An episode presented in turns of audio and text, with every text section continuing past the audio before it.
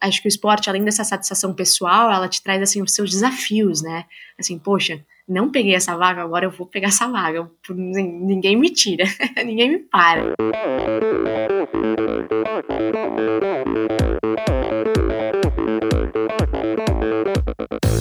Oi, eu sou Gisela Sabac. Fala galera, aqui é o Rodrigo Lobo. Olá, aqui é a Ida dos Santos. Olá, aqui é Abraão Azevedo. Olá, aqui é a Tamara Klink. Oi, aqui é o Marcelo Zimmer. Olá, aqui é a Catarina Ganzelli. Oi, eu sou a Raquel Castanharo e esse é o Endorfina Podcast. Sou Michel Bogli e aqui no Endorfina Podcast você conhece as histórias e opiniões de triatletas, corredores, nadadores e ciclistas, profissionais e amadores Descubra quem são e o que pensam os seres humanos que vivem o esporte e são movidos à endorfina.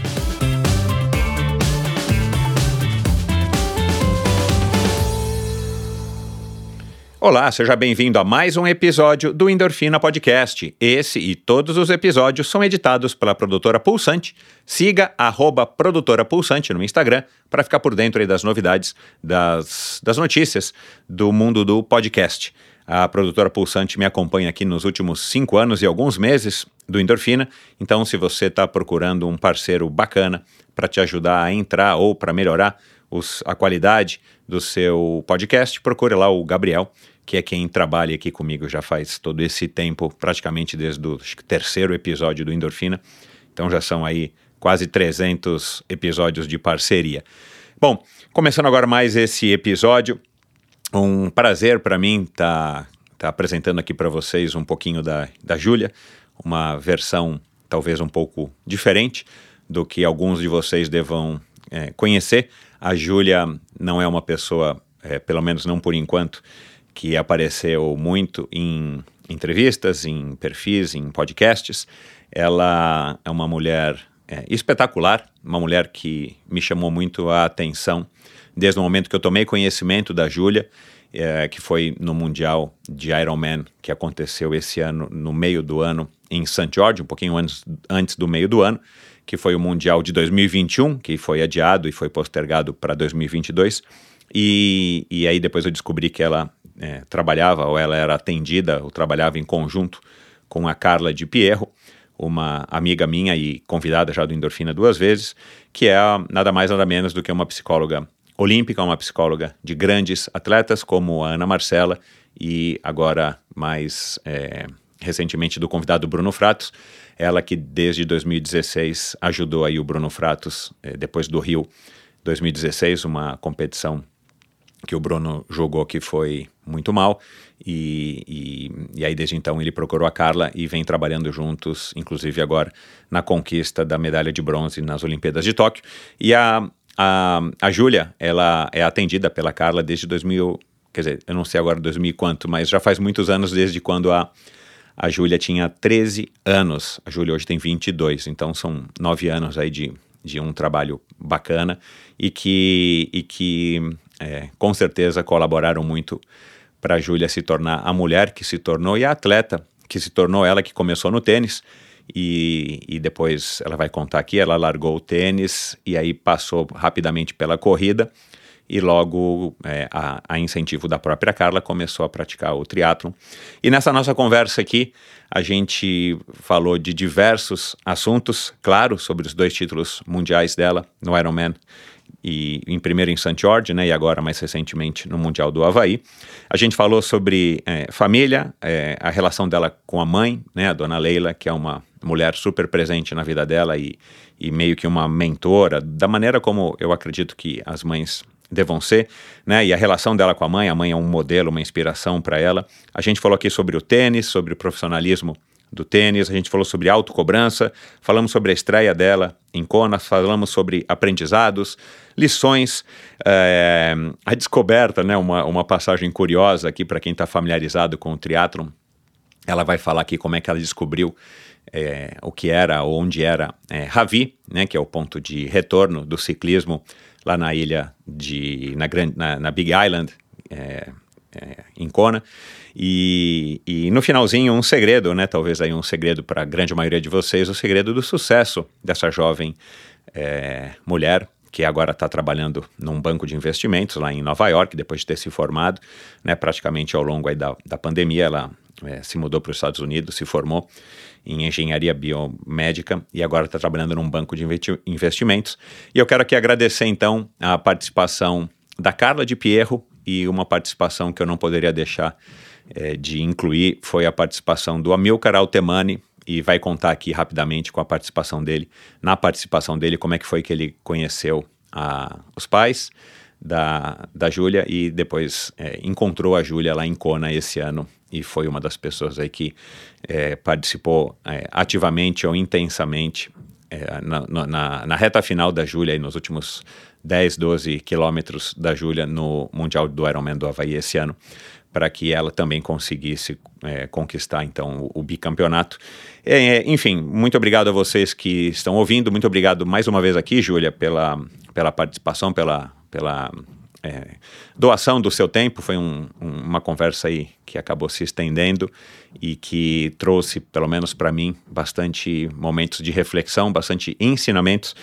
E, e, foi uma conversa espetacular. Então, muito obrigado a você que está sintonizando aqui agora, você que chegou aqui agora, você que é do universo aí da Júlia, você que é do universo do triatlo e não conhecia o Endorfina Podcast, muito bem-vindo, seja muito bem-vindo, seja muito bem-vinda. Para mim é um prazer contar com a sua audiência. Saiba que através da sua audiência é que o Endorfina chegou aonde chegou hoje e, e, e eu conto sim sempre com o seu apoio para estar tá ajudando a espalhar as conversas dos meus convidados para quem sabe inspirar cada vez mais pessoas e esse é o meu grande objetivo. Então não se esqueça endorfinabr.com é o meu site, lá também você pode ouvir esse episódio além de todos os agregadores de podcast, praticamente todos ou a grande maioria dos principais agregadores de podcast que existe por aí. Você ouve esse episódio, todos os episódios do Endorfina. Não se esqueça de clicar agora mesmo no botão de, de assinar ou de seguir o podcast nesse agregador que você está ouvindo, porque isso também ajuda a outras pessoas estarem descobrindo o Endorfina através de padrões aí de algoritmo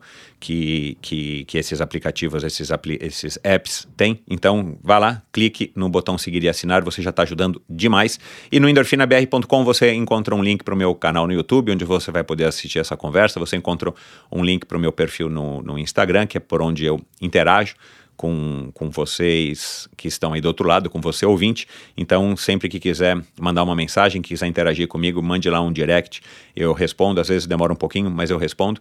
Se você gostar desse episódio, compartilhe com quem você acha que vai também se inspirar, com quem você acha que também vai curtir essa história aqui da Júlia. E lá no meu site, endorfinabr.com, você encontra links para as redes sociais dos convidados, para alguns assuntos que foram mencionados em cada uma das conversas, curiosidades, vídeos, matérias enfim. E uh, lá também no meu site endorfinabr.com você pode apoiar financeiramente esse projeto, se você acha que esse projeto é digno, merecedor aí de uma contribuição financeira.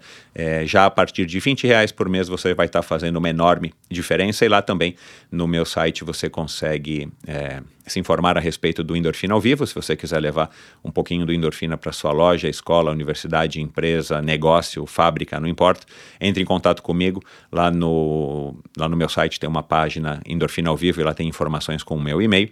E lá também você pode assinar a newsletter semanal do Endorfina. Toda sexta-feira eu envio um e-mail falando sobre o convidado da semana, reflexões sobre notícias, sobre vídeos, filmes, livros, enfim, curiosidades que eu acho que valem a pena ser compartilhadas para que você tenha, quem sabe, um final de semana é, com um pouquinho mais de inspiração. É isso. Vamos lá então para mais uma conversa com a jovem.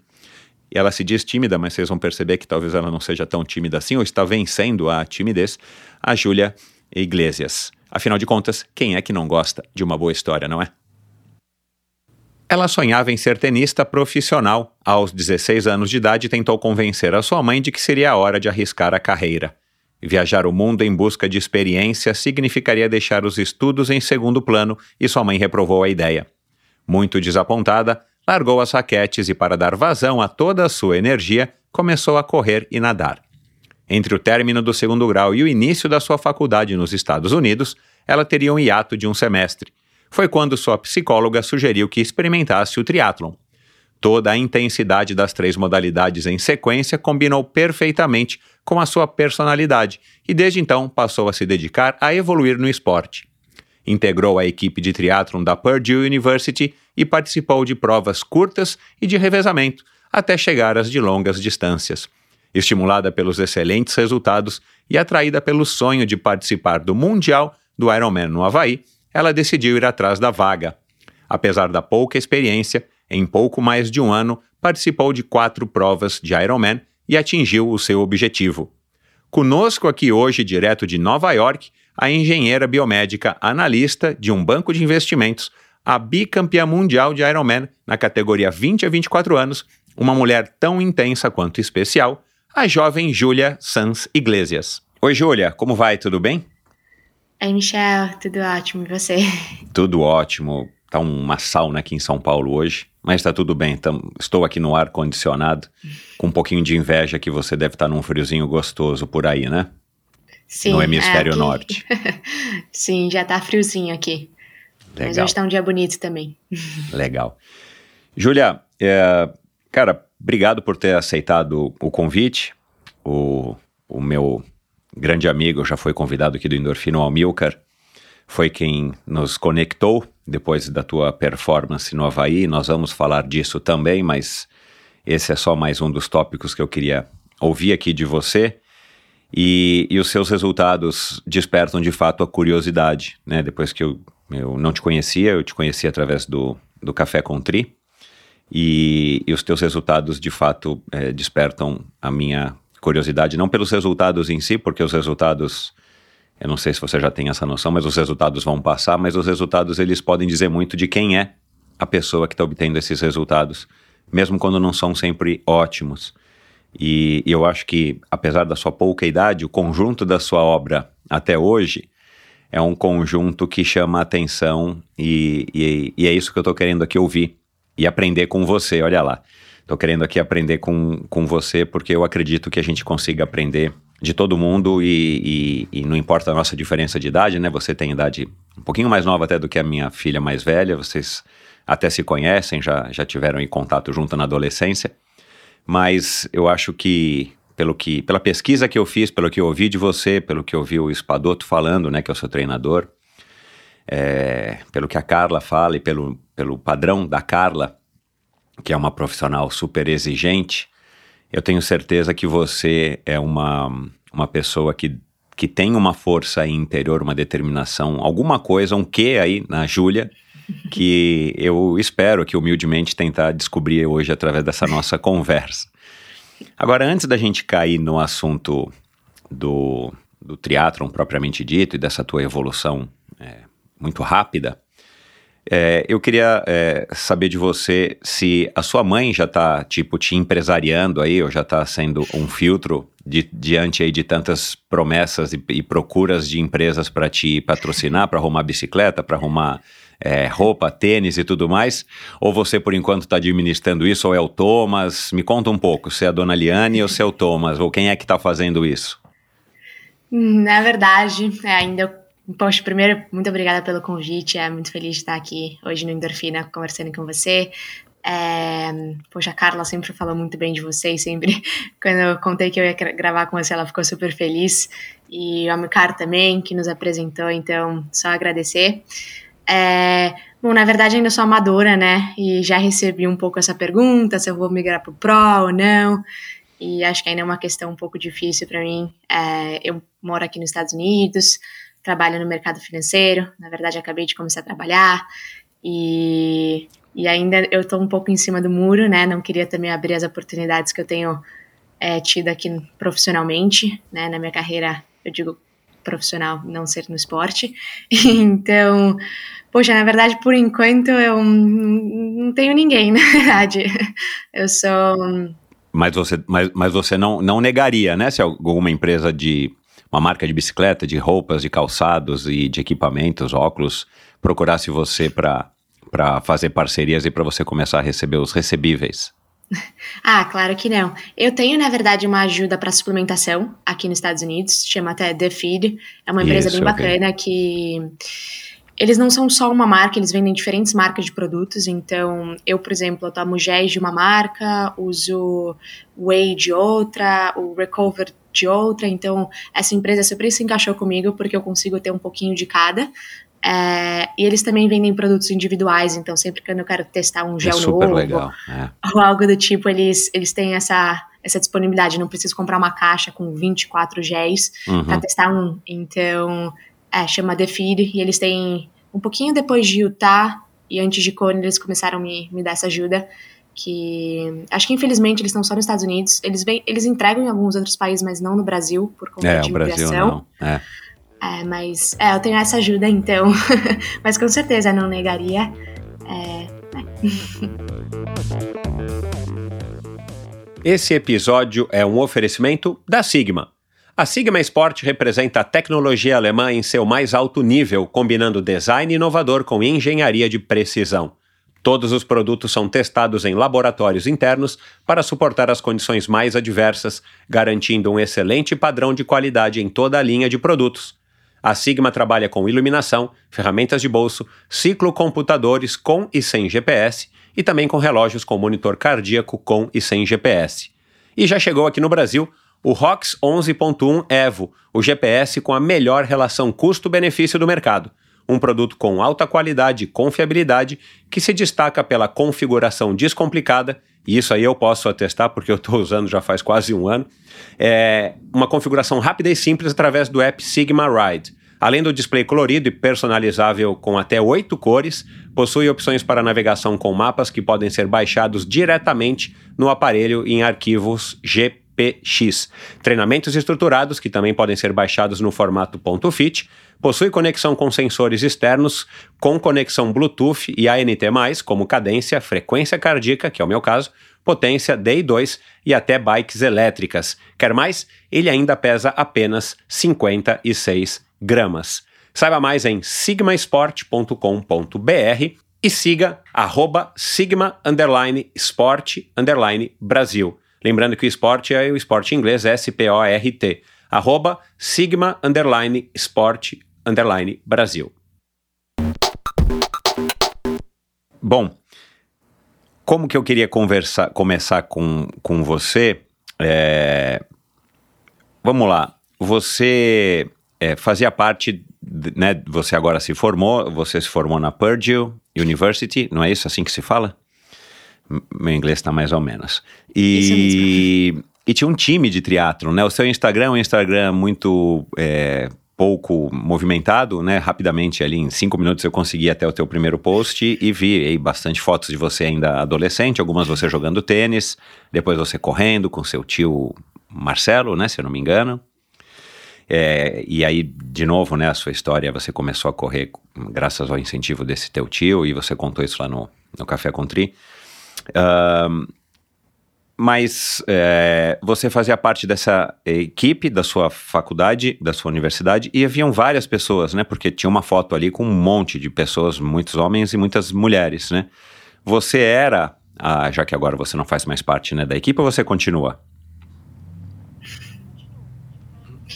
É, continuo, de Ah, forma tá. assim, como um alumni, é, não competindo. Uhum. Eu ainda represento a faculdade, mas não estou lá, não posso. Infelizmente, eu não Ah, posso mais claro, competir é. no Nationals de Collegiate.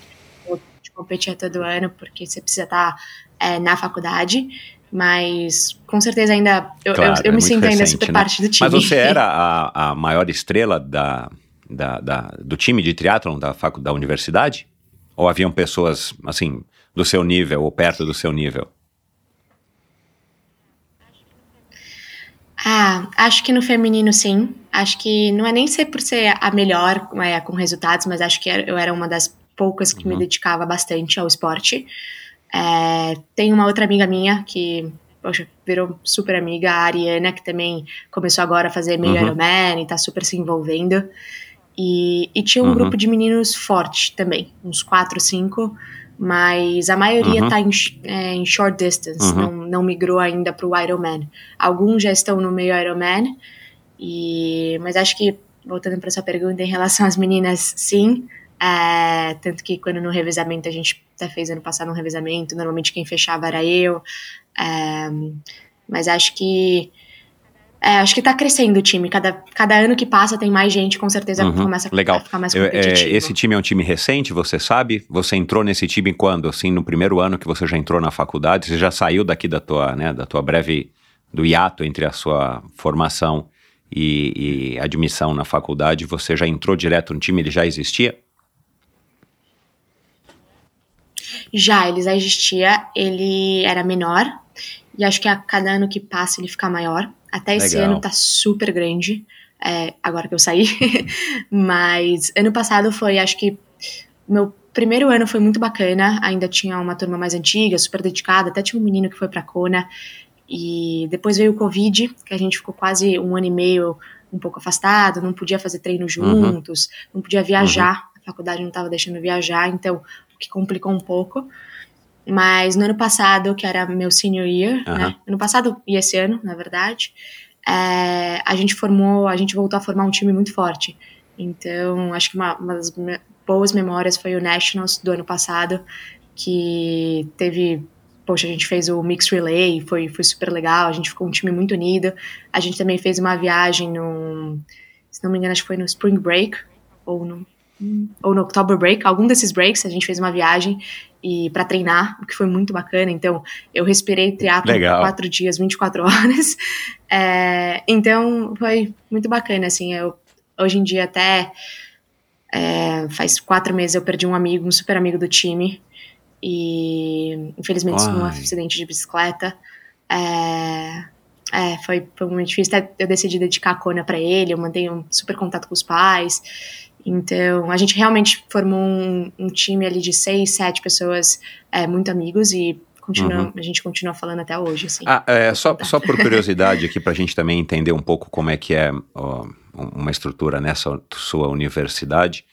O, o time era o que, além, claro, de vocês é, se conhecerem e eventualmente treinarem juntos? Tinha uma estrutura que vocês nadavam na piscina, tinha um horário de treino para vocês? Vocês tinham algum tipo de, de flexibilidade, né? Ou eventualmente até algum tipo de bolsa por fazerem parte dessa equipe, e aí a contrapartida, né, se vocês tinham algum tipo de obrigação, olha, a gente precisa fazer relay, a gente precisa ir pro Nationals, a gente, né, como é que era essa estrutura, assim, se você puder resumir? Então, na verdade, por ser um clube, é, Uhum. nós não tínhamos muitas obrigações. Mas com certeza a gente tinha o dinheiro do clube, a gente, a gente tinha as nossas próprias é, competições. Então, todo semestre a gente, a gente Aham. host uma competição e onde a gente arrecadava bastante dinheiro para poder depois pagar nossas viagens e alguns custos Legal. nossos. É, então, na verdade, assim, obrigação em si não tínhamos, mas também a gente sempre queria bem, né? Porque quando você tá ali no Nationals, é uma faculdade contra a outra, você veste a camisa da sua faculdade e, e aí Uhum. todo mundo quer, quer ser o melhor ali, né?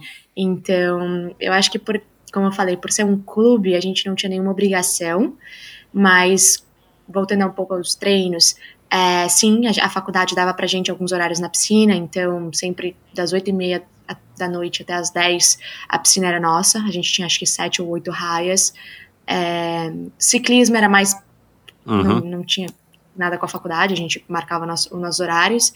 E, e também na academia, ve- quando estava inverno, a gente tinha um, o estúdio de ciclismo, né, de spinning, a gente conseguia fechar alguns horários pra gente.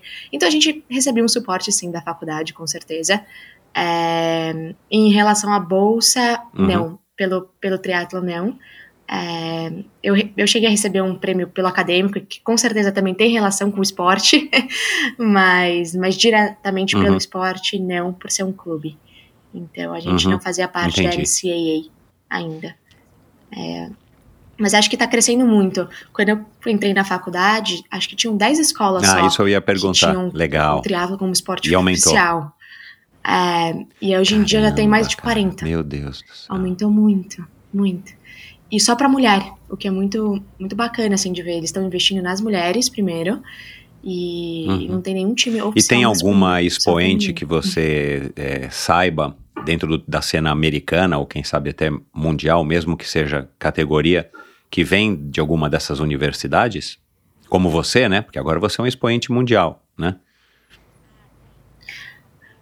Ah, tem. Por exemplo, a Taylor, Uhum. a própria que acabou de ganhar ontem, ela não fazia parte do time de triatlo, mas ela fazia parte do time de track and field de Cornell e ela migrou pro triatlo. Eu acho que isso acontece muito aqui nos Estados Unidos. As meninas fazem parte ou do time de Isso. track and field ou de natação no, no college, elas se formam e vão pro triatlo. E normalmente, porque também tem um programa que infelizmente eu não, não podia aplicar, é, da USA Triathlon, né, que é a confederação aqui de triatlo e eles pegavam essas meninas boas ou na natação ou na, na corrida e meio que patrocinavam elas. Por o triatlo não ser um esporte muito é, que está em algumas faculdades ainda, que não, não é muito é, broad ainda, eles tinham esse programa separado, que eles pegavam algumas pessoas à partes para dar um patrocínio, assim, pagando viagens, pagando treinadores, a própria Confederação Americana de Triatlo. E aí você precisava ter uns uns tempos na natação e na corrida para poder se classificar. É, Meu, interessante demais isso, e com o apoio da, da Federação Americana, né, cara, de, de triatlo. Isso é uma coisa, enfim, é, vou, vou, vou pedir pro, pro Virgílio e pro Armando ouvirem aqui pelo menos esse trecho da nossa conversa para eles refletirem se eles não souberem disso. Mas uma iniciativa muito legal. E você, para terminar esse assunto da universidade, vocês... É, o triatlon, vocês como parte de uma equipe de triatlon e, e vocês é, competindo aí em algumas provas com todas as outras é, universidades, você percebe alguma coisa, algum, assim, algum tratamento diferenciado por serem né, triatletas? Ou é, eu não vou dizer destaque, porque destaque deve ser mesmo o track and field, deve ser as, a própria natação, né, que são muito esportes muito mais universitários, muito mais populares, né, nos Estados Unidos. Mas assim, o triatlon ele tinha algum diferencial que colocava vocês, talvez, sabe? Assim, tipo, ah, aquela é a turma do triatlon, olha lá que legal, sabe? Uma coisa meio, um destaque, uma, um, um se sobressaíam, sei lá, em, em relação às equipes de outras modalidades? Ou era tudo equivalente, pelo menos na sua visão? Ah, eu acho que. Eu acho que era meio equivalente, porque, como eu comentei, nosso time tinham pessoas boas, uhum. mas ainda não com tantos resultados. É, eu acho que nosso, a gente, nosso melhor resultado foi ficar em nono nos Estados Unidos no, no, revezamento, agora no passado. A gente formou um time forte. É, mas eu acho que como falei, por ser um, um, clube e não, não oficial da faculdade, com certeza tem o reconhecimento, mas não só o destaque em si. Eu sei que, assim, de ouvir destaque, o soccer na nossa faculdade, que também é só clube, é um, é um clube muito forte. O, o vôlei masculino também, porque a gente não tem oficial, a gente só tinha clube, uhum. então era um time muito forte também. E, então eu acho que aqui eles reconhecem bastante todos os esportes, na verdade. Eu acho que você uhum. ser atleta, você é reconhecida é, mais pelo qualquer esporte que seja golfe, não, não, importa, qualquer esporte, mesmo que tenha um pouco menos de visibilidade, né?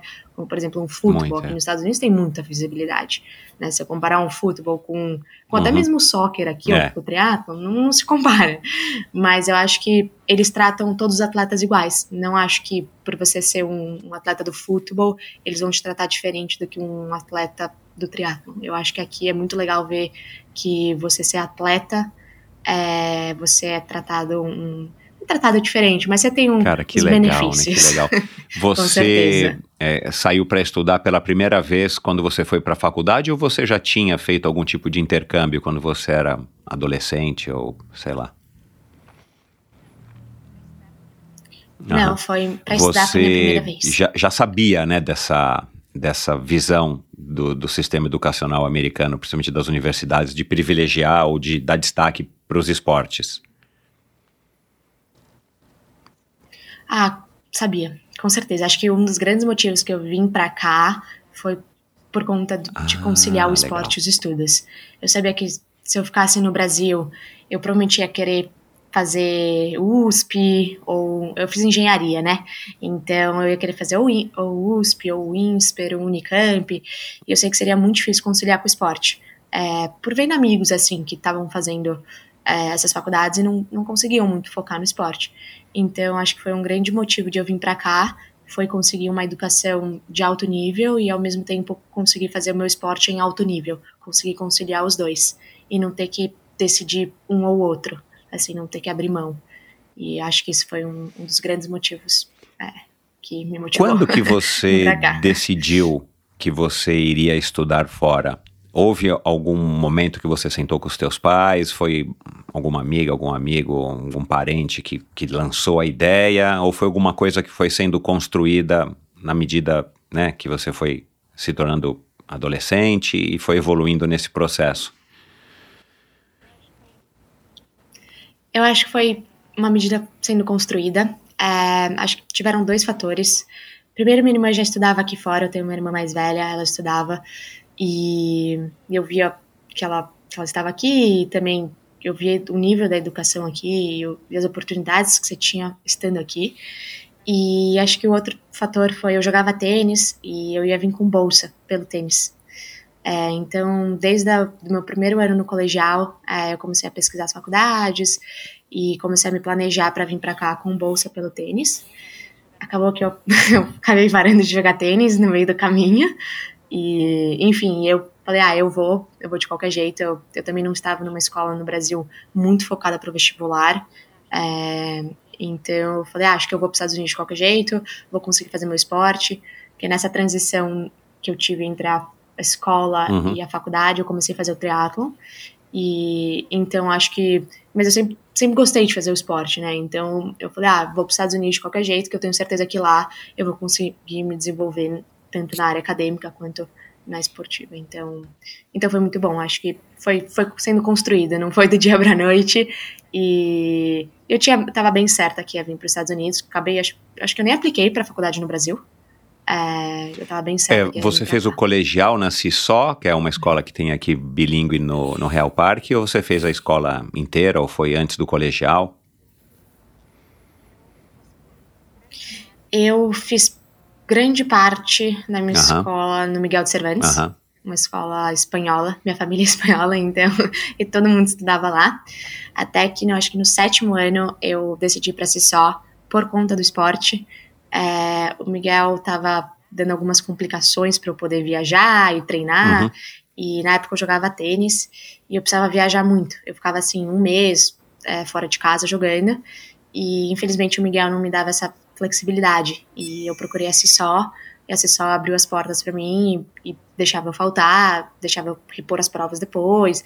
Eles foram muito acolhedores comigo. Foi um dos grandes motivos que eu fui para só E, e aí na só eu fiz do oitavo Legal. até o e, terceiro e, e eu não conheço nada da CISO, a não ser passar na frente dela. Eles têm é, uma, uma cultura de, de uma cultura voltada para que as pessoas que estudam lá, os adolescentes que estudam que estudem lá, é, apliquem para faculdades no exterior ou isso depende, não, não é, uma, não é uma, uma filosofia da escola? Tá. Acho que depende. É, eu fui a primeira ah, turma porque é uma escola nova, né? então, tá certo.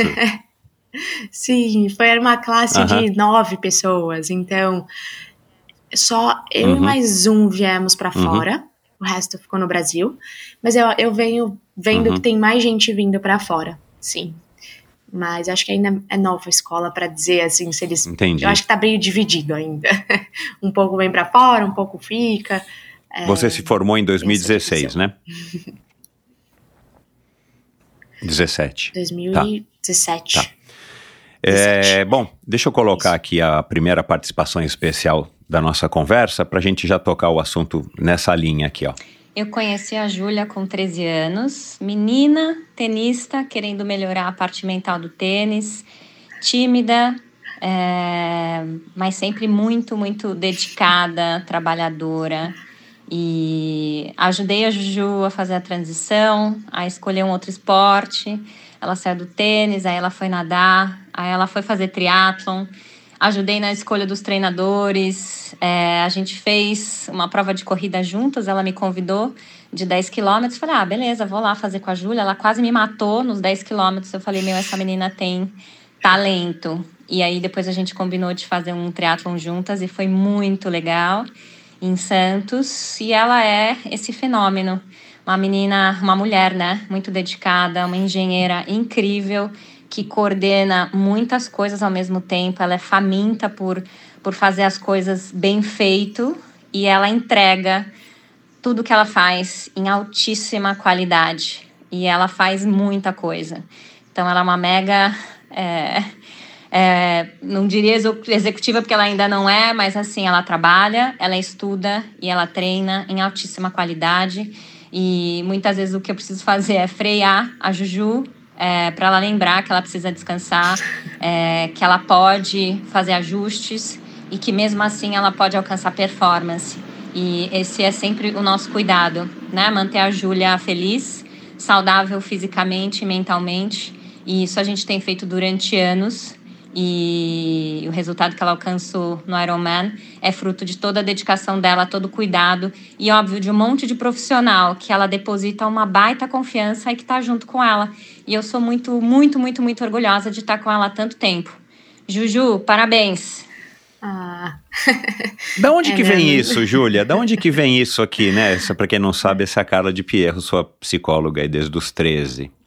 Da onde é que vem isso tudo que ela falou, né? Essa capacidade de de estar tá, né, nesse nível de energia, de intensidade que se reflete no esporte de uma maneira tão palpável.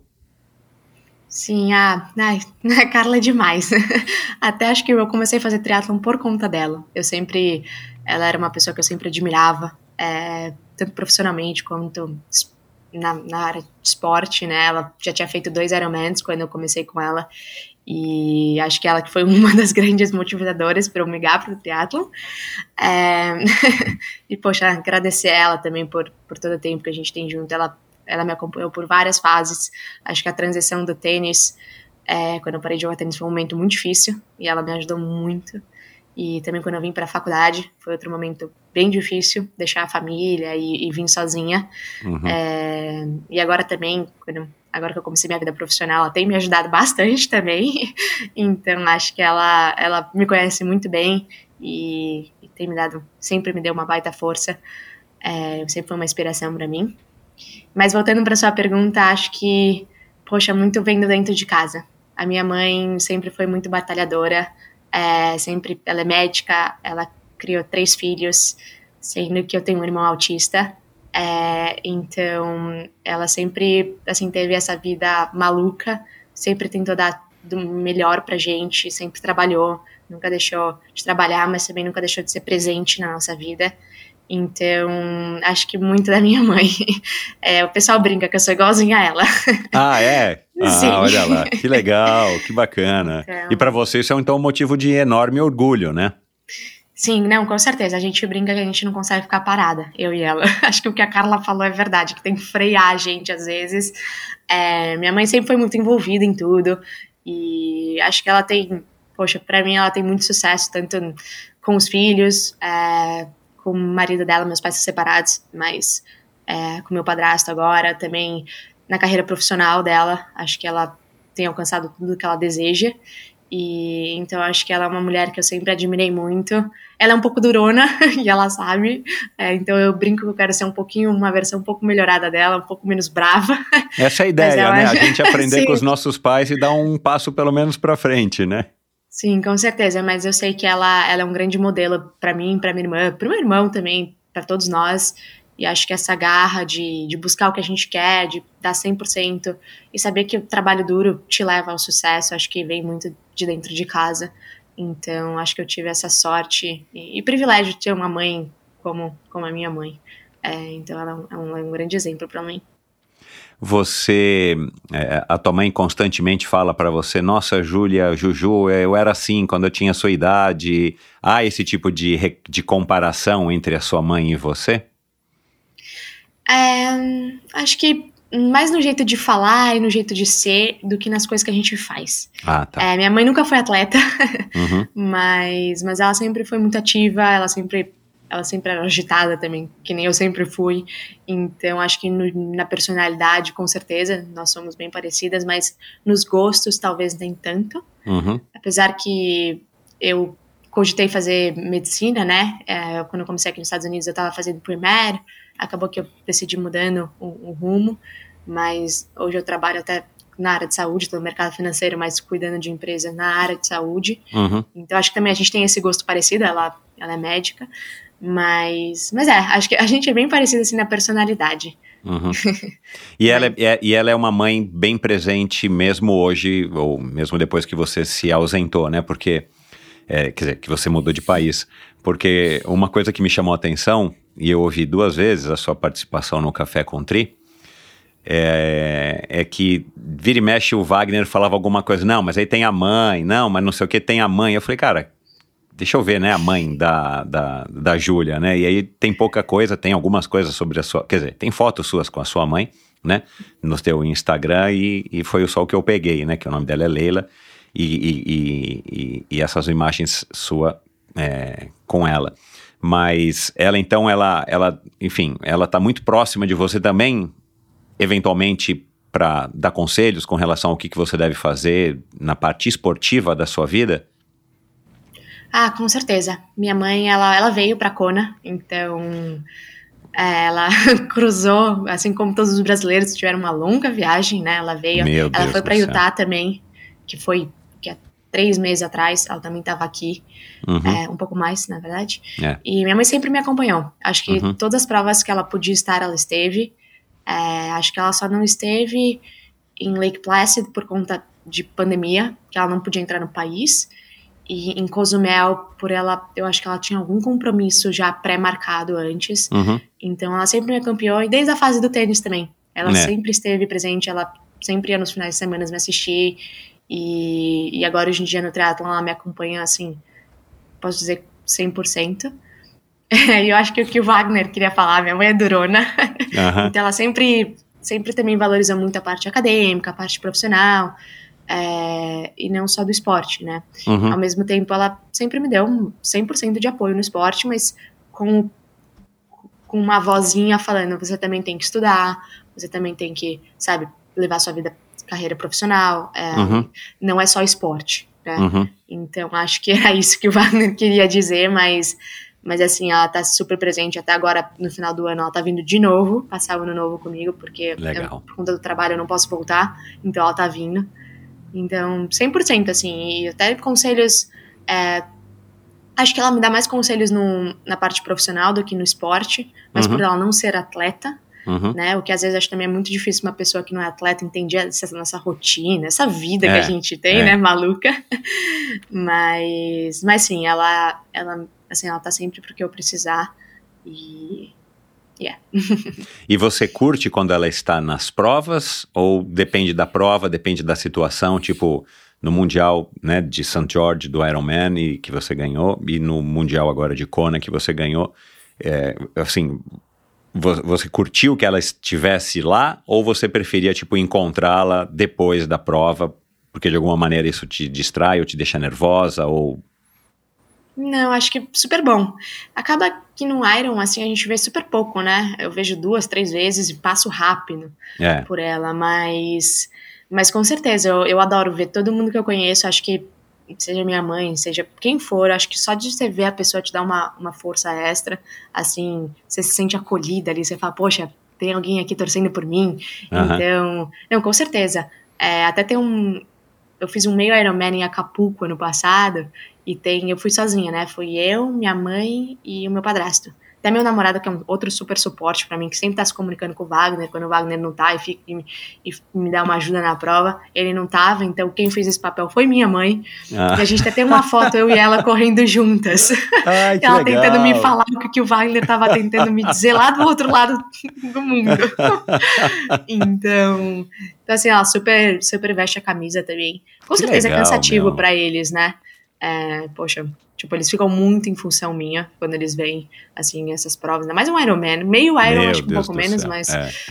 mas assim, ela, ele super veste a camisa. Meu padrasto também é outro que torce, assim, muito por mim. Eles Uhum. ficam muito, muito felizes. Uhum. E, e acho que também essa, essa conquista, né, de primeiro, assim, lugar, ninguém tava esperando mais em Kona, ninguém tava esperando, acho que nem eu, eu não, eu não tava achando que eu ia ficar em primeiro de forma alguma. E, e acho que foi uma surpresa para todo mundo, então foi muito legal que nós todos comemoramos juntos, né, ninguém, Uhum. foi uma surpresa para nós todos, então a gente sentiu a mesma sensação juntos, Uhum. que foi muito, muito bacana. Quem que te, quem que te iniciou nessa ideia de se tornar uma tenista profissional?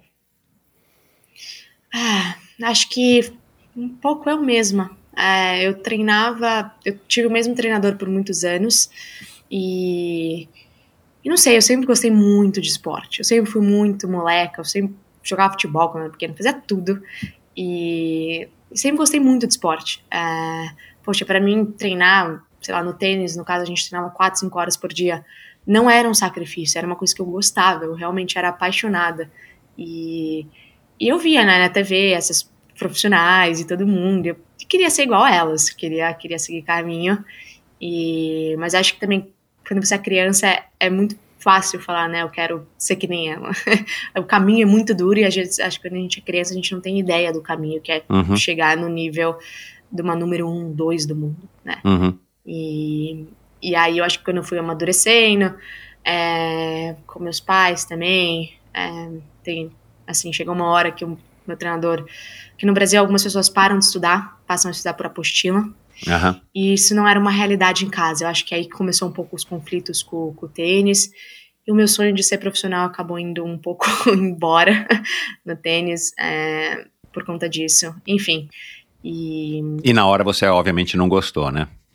não gostei. Acho que foi um pouco uma revolta também eu parar de jogar tênis. Eu acho que foi muita coisa pra mim. Eu lembro no momento eu não, não soube lidar muito. Quando eu, é, eu fui, tipo, dita: não, você não vai parar de estudar. Você vai continuar na escola. E ninguém nunca me falou que eu não ia ser profissional. Jamais, assim, meus pais nunca me falaram isso. Mas também não era aquela coisa, não, sim, você vai ser profissional. Também nunca ninguém foi essa Uhum. parte. Então, Uhum. eu, eu super entendo, acho que todos os lados, sabe? Eu acho que hoje em dia, vendo pra trás, eu acho que eu fiz as decisões certas e graças a Deus eu tive meus pais, a Carla e todo mundo me guiando, né? Eu acho que, que assim, parar de estudar teria sido um- talvez um, um erro, é, vendo hoje. Eu acho que realmente você tem que estudar e morando aqui nos Estados Unidos hoje em dia eu vejo que os profissionais atletas, os profissionais, né, eles estudam. Ninguém É. para. A Taylor Nib, por exemplo, fez Cornell, que é uma das melhores faculdades dos Estados Unidos e do mundo. Uhum. Assim, e ela fez, e olha, hoje em dia ela ganhou o Ironman. É. Então, eu acho que a cultura ainda no Brasil tem esse. Ai, eu tenho que parar de estudar, tenho que focar só no esporte.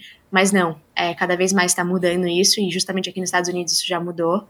Então, eu dou graças a Deus, que é hoje em dia, eu dou graças a Deus que meus pais e a Carla e todos que estavam ali comigo me guiaram e não deixaram eu fazer isso e falar, não, você vai estudar. E aí acabou que eu parei de jogar tênis, porque você vê muitas pessoas, muitos tenistas, aliás, jogando tênis na faculdade e indo pro pro com 22, 23 anos, né? Que é o- a idade que a gente se forma. Uhum. Acho que os únicos que não vão pra faculdade são aqueles que são estrelas desde os 15 anos, né? É. Você pega aí a Coco Galfo, meu, ganhando Grand Slam com 15, 16 anos. É, aí é Aí um, é uma, aí é um é uma um exceção, bilhão. exato. Então, acho que é, acho que foi muito importante eu também ter alguém que me segurou, mesmo que eu fiquei revoltada e parei de jogar tênis. Eu acho que, que foi, foi importante. E também acho que agora com o passar do tempo eu, eu amadureci o que é ser um profissional. entendeu? Não é só amar treinar, né? Você tem que amar também várias outras coisas. Você tem que entender que abrir mão da sua vida social, é, abrir mão até da vida familiar, né? Muitas vezes você vai estar em competições, não vai presenciar. é, assim, não que um profissional na área assim, do mercado financeiro ou em outra área também não vá deixar de abrir mão, né? Porque com certeza é, um- é muito difícil, igual, igualmente, é muito difícil.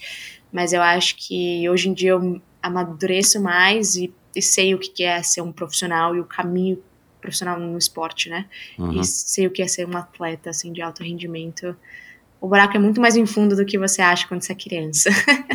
Não, e tem outra coisa, né? É, esse nível de é, é, esse nível de dedicação e comprometimento que é, se você quiser ser uma pessoa bem sucedida em qualquer carreira, você vai ter que ter, não tem caminho fácil, né? De novo, a não ser que você ganhe na Mega Sena, loteria americana, mas a questão é que no esporte você pode ter essa opção, você pode é, ficar na dúvida desse caminho com uma idade que você não vai ser um, um assessor do mercado financeiro, você não vai ser um, sei lá, um CEO de uma empresa e por aí vai. Então, esse acho que é a grande dificuldade de você, numa idade jovem, ainda adolescente, onde você não tem noção do mundo, embora quando nós somos adolescentes a gente acha que sabe tudo, né?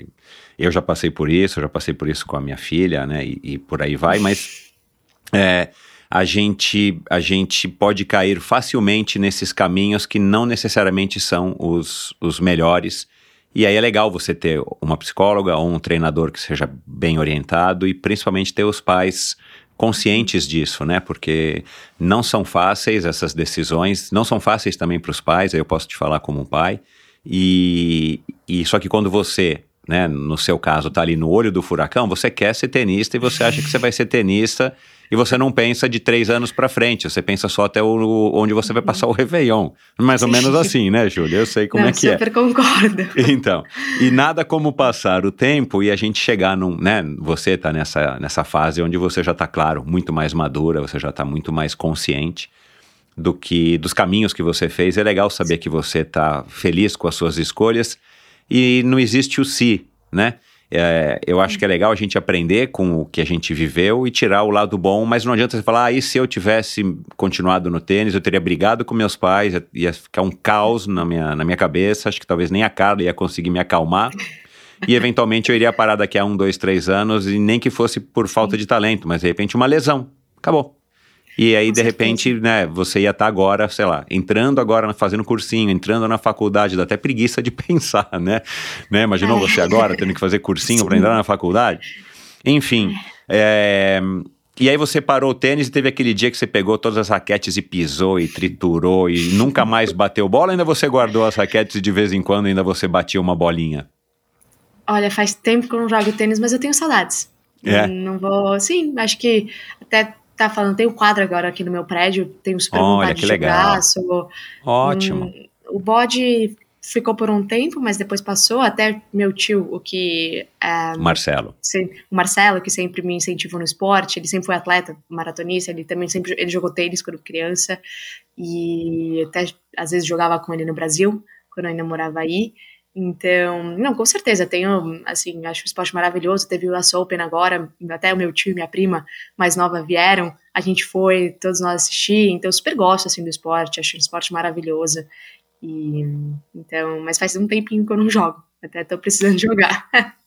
Você acha hoje, com a sua cabeça de hoje, e pelo que você jogava, até você parar, você acha que hoje você está num caminho mais promissor dentro do triatlon. E, e cá entre nós, eu também não acho que você deva se profissionalizar, não antes de você ter alguma experiência agora profissional na carreira que você é, escolher.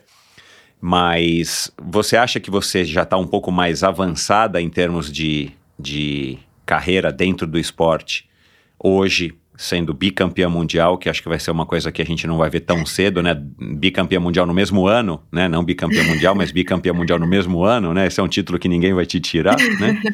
É, do que você estava quando você decidi, decidiu ou foi obrigada, forçada a parar de jogar tênis?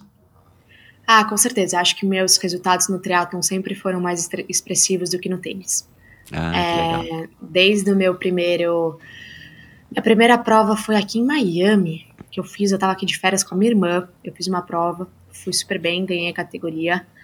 É, depois, quando eu fiz meu primeiro meio Ironman, também eu fui, fui muito bem, acho que eu, eu fiquei em terceiro geral no meu primeiro meio Ironman, foi aí no Brasil, em Maceió.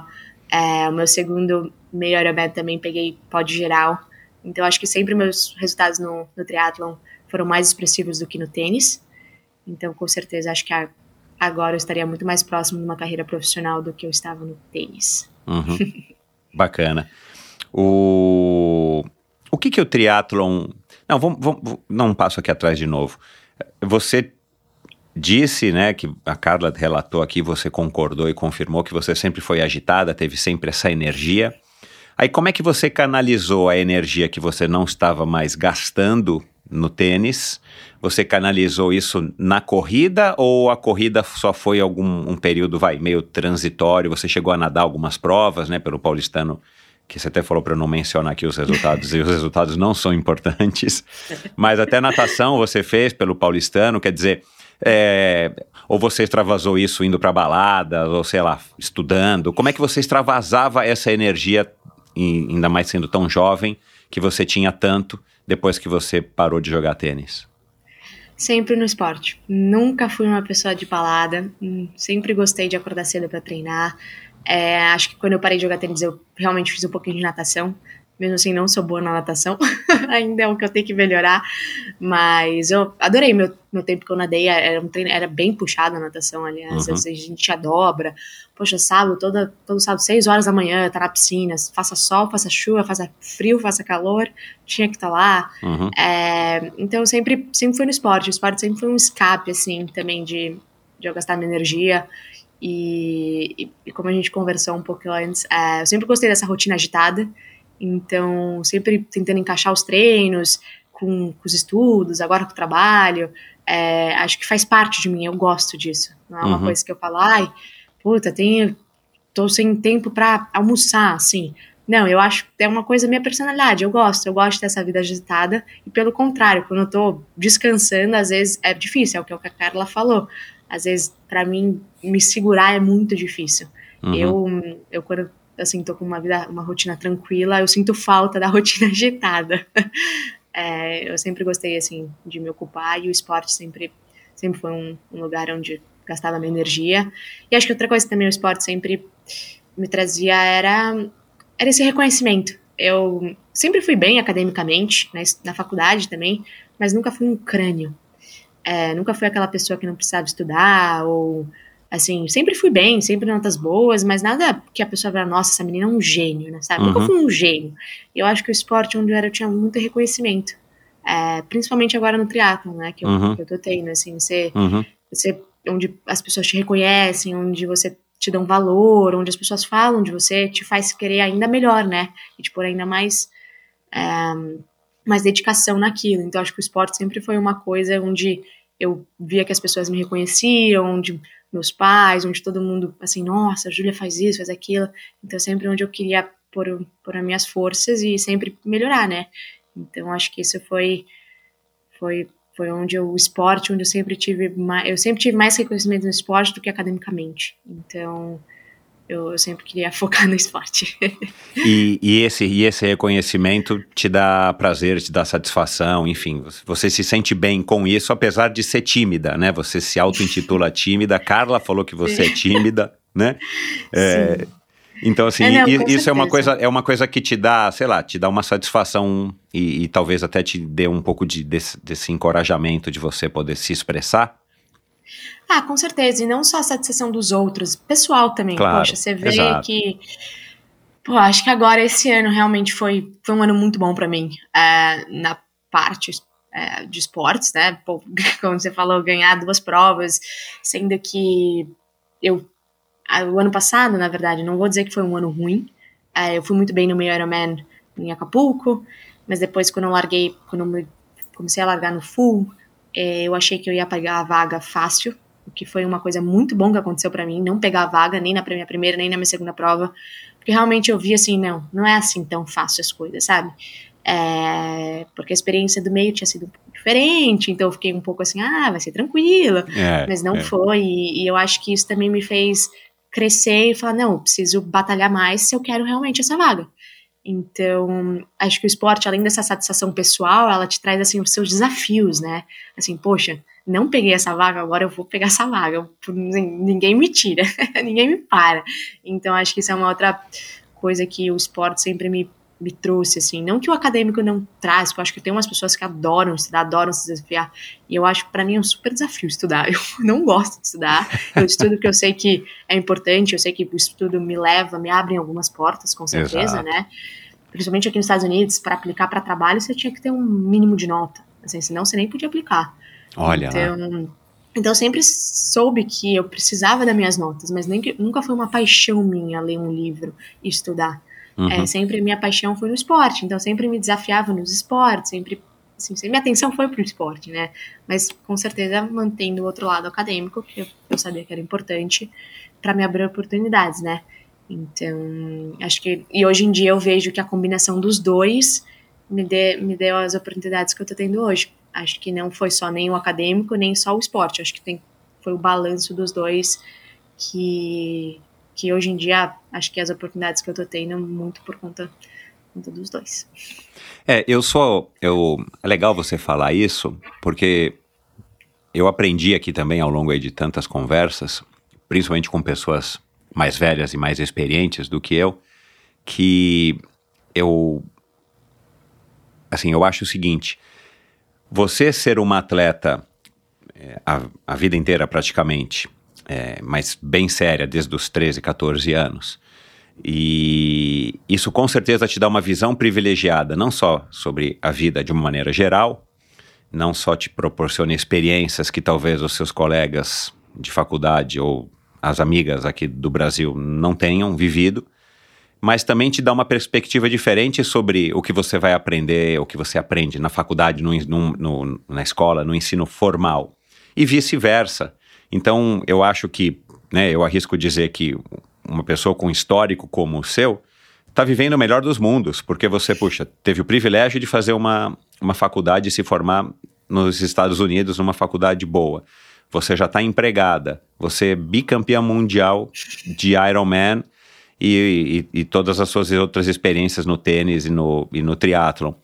E então eu acho que uma coisa caminha é, meio que empurrando a outra, sabe? Aquela coisa que você vai, sei lá, tem horas que você está um pouco mais atleta, aí daqui a pouco vão ter momentos que você vai estar tá muito mais é, profissional é, de finanças, mas uma coisa contribui com a outra. E no conjunto, né, nesse mix que faz, que compõe é, você, a Júlia, eu acho que você sai ganhando na média, né? Talvez, ah, eu podia estar sendo agora uma tenista profissional e ganhando um, um grande slam com 22 anos. Cara, deve ser o máximo. Mas o que que essa pessoa não passou, o que que ela perdeu de oportunidade, muito provavelmente até para ler um contrato ela vai ter dificuldade para entender o que está num contrato de patrocínio ou, e por aí vai. Ao passo que se você foi se desenvolvendo intelectualmente através dos estudos. E eu acredito que os estudos servem muito para isso. Não é para você, ó, oh, o que, que você vai ser quando crescer, Júlia? Ah, eu vou ser veterinária, ah, eu vou ser, vou trabalhar no mercado financeiro, vou ser engenheira de alimentos. Não, você está estudando para se desenvolver como ser humano. E claro que você vai ter que ter uma profissão, e hoje em dia, na sua idade, cara, amanhã você pode se tornar um youtuber, daqui a 10 meses ou daqui a dois anos você pode se tornar uma, uma influenciadora do mercado financeiro digital, quer dizer, né, vendo, sendo uma youtuber, você não sabe o que, que você vai ser. E eventualmente daqui a três anos você fala, cara, eu vou largar tudo e vou, meu, antes de ter filho, eu vou ser triatleta profissional. Né?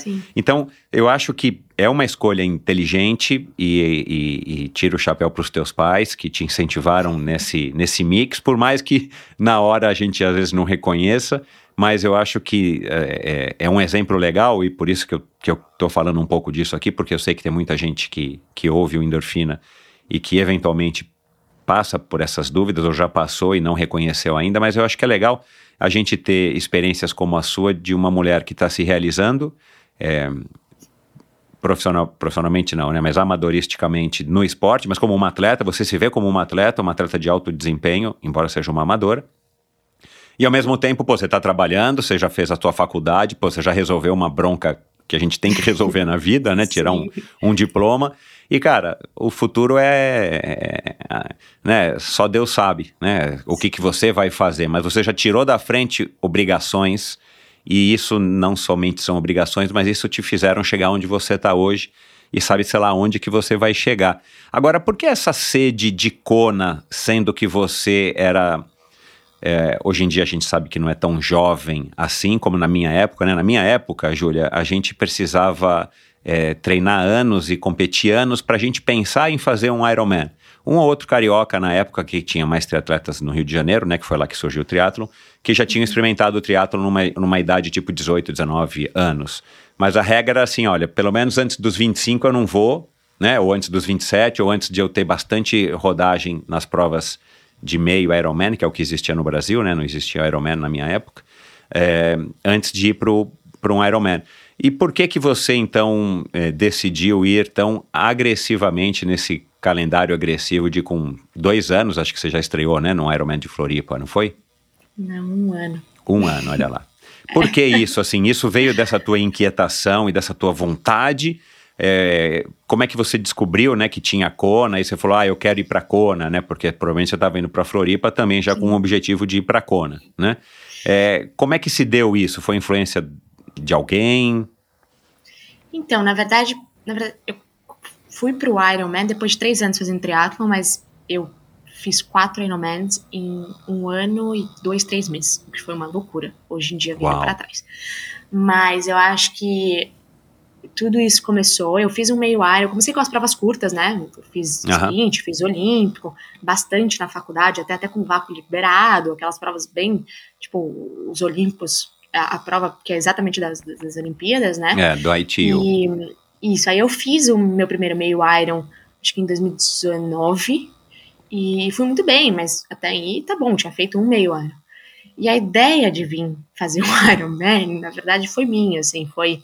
Eu sabia que eu ia me formar depois de um ano, um ano e meio, e eu queria tentar fazer Kona antes de me formar, porque eu sabia que eu já estava indo para o mercado financeiro. É, desde o meu segundo ano da faculdade, eu fiz um... Eu estagiei no mercado financeiro e já estava um pouco encaminhada para isso, então eu sabia que assim que eu me formasse eu ia seguir no mercado financeiro e eu sabia que isso é uma loucura conseguir conciliar os dois, ainda mais na área do mercado financeiro que eu estava querendo fazer. Então foi um pouco de mim, foi ah eu quero fazer uma prova de Ironman, quero me classificar para Kona e quero fazer Kona antes de ir para o mercado financeiro porque era muito incerto o que poderia acontecer depois, né? Depois que eu começasse a trabalhar. Com certeza, acho que eu, eu, tinha em mente, ah, com uns 30, um pouco mais velho, eu vou conseguir voltar a fazer. Mas acho que o começo da carreira no mercado financeiro é muito incerto. Uhum. E isso me deu, acho que, não sei se foi uma agonia ou alguma coisa que eu queria fazer. Eu queria fazer Kona. Então, acho que foi muito por conta disso que eu acelerei o processo. É...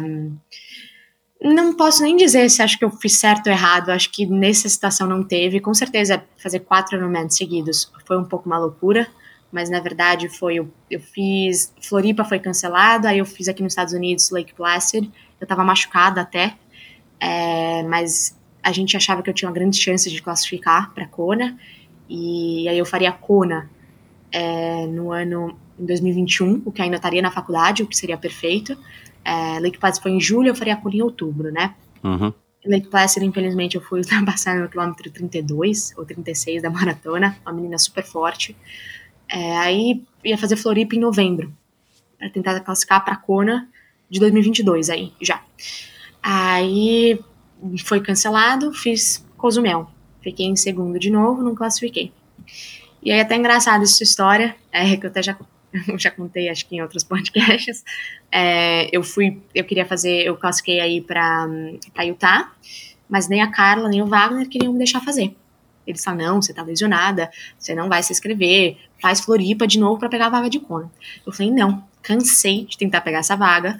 Kona 2022 vai ser quando eu já estiver trabalhando, que eu acho que vai ser um desafio muito grande nessa mudança. Eu mudei de cidade, mudança do trabalho, tem aquele começo, você querer estar no trabalho envolvida, se provar, né? E eu falei, acho que vai ser muito para mim, sabe? Ainda mais treinando pro Ironman. Eu meio que desisti da vaga de Kona. Não é que eu desisti, eu falei, ah, vou conseguir depois. Eu tenho certeza que depois, com mais velho, eu ainda vou pra Kona. Desisti daquele período, né? De tentar ficar Adiou. a vaga. Adiei o meu, meu planejamento e meu sonho. E até foi minha mãe, que faltando cinco minutos, eu, e Wagner e Carla se comunicando, faço ou não faço a inscrição, que eu tinha cinco minutos para fazer. Minha mãe virou, Júlia, faz. Faz. Faz se não for. Eu fiz com aquela, aqui nos Estados Unidos tem aquela insurance que você não vai, você, você pode pegar o dinheiro de volta. Falou, faz com essa insurance, você pegar, depois você cancela. Depois a gente vê. E aí eu fiz. E aí em Utah foi meio que uma consequência. Eu acabei pegando a vaga de Kona em Utah, que eu ganhei em Utah. E aí eu fui pra Kona, né? Então foi. Que você não, você não, não, enfim, você achava que não ia dar certo justamente porque você estava nessa fase de mudança de cidade, né? Começando a trabalhar. É, total, acho que em Utah eu fui muito, assim, eu não fui buscando a vaga. Eu falei, pô, já tô no Mundial, é, e a única chance de eu pegar a vaga é eu ser campeã mundial, né? Eu, eu pensei, assim, eu falei, ah, muito difícil isso acontecer, né? Pô, já nas, nas duas provas primeiras que, eu me que não me classifiquei nem pra Kona. Mas enfim, acho que eu fiz, fiz uma prova muito boa em Utah. Acho que foi a primeira vez, tanto mentalmente quanto fisicamente, que eu senti que eu fiz, entreguei tudo de mim. E aquela coisa, né? Quando cai a prova perfeita e dá tudo certo no dia, então foi uma prova ótima. É, que eu sempre acredito que é uma combinação de vários fatores, né? Não é. Você pode ser a melhor, mas você pode furar um pneu e, e não ser campeão. Então precisa acho ter que... sorte, precisa estar no teu dia, Uhum. você precisa, né? E os teus oponentes, né? Também. Também não podem estar no melhor dia deles, porque aí, claro, a competição fica mais difícil. Com certeza. Agora, então, você não acabei- podia ter adiado, é, escolhido Kona ao invés de fazer St. George? Não, porque a vaga de Kona foi pra primeira colocada. E a menina Ah, pegou a vaga. entendi. Tá. Sim, então, então foi muito natural aí. Acho que depois de San Jorge, quando eu, eu peguei a vaga em San Jorge, eu nem tinha muito o que fazer, né? Eu falei, ai, eu até fiquei na dúvida se eu ia, não ia, mas eu falei, ah, no calor da emoção você pega a vaga, né? Era sempre o que eu queria. E falei, ah, eu dou um jeito quando eu comecei a trabalhar. E, e aí acabou, acabou sendo bem natural aí. Eu acho que também eu tirei um pouco o peso de mim. É, eu e a Carla, a gente trabalhou bastante, com o Wagner também nesse, nesse aspecto. E, e aí passou a ser um pouco mais, foi um pouco mais natural. Então foi por isso que eu fiz quatro Ironmans em, em um ano, e desde julho do ano passado eu tô em quatro Ironmans, até outubro. Meu Deus, é, eu acho, então. acho isso assim um negócio não consigo imaginar, né? Eu não consigo imaginar, porque assim, a minha cabeça, a minha cabeça de quando eu era da sua idade, a gente não tinha isso, porque era inconcebível, né? Era um Ironman por ano, e olhe lá. E, e hoje em dia, então, muito menos, porque já não treino mais. Agora, uh, fala aqui um pouquinho de Kona. Você é daquelas pessoas que, tipo, consumia os vídeos, sei lá, já treinava no percurso, você ficava vendo os documentários, as provas anteriores, você tinha uma noção do que, que você ia encontrar, não na prova em si, porque na prova acho que pouca gente tem essa noção, acho que é mais você viver mesmo aquele tiro do canhão e você tá ali na água e pum, começou a prova. Mas eu digo assim, a hora que você chegou, abriu a porta do, né, aquela viagem cansativa que demora, para você não demora tanto, mas demora um pouco, né, porque tem, tem o voo para as ilhas.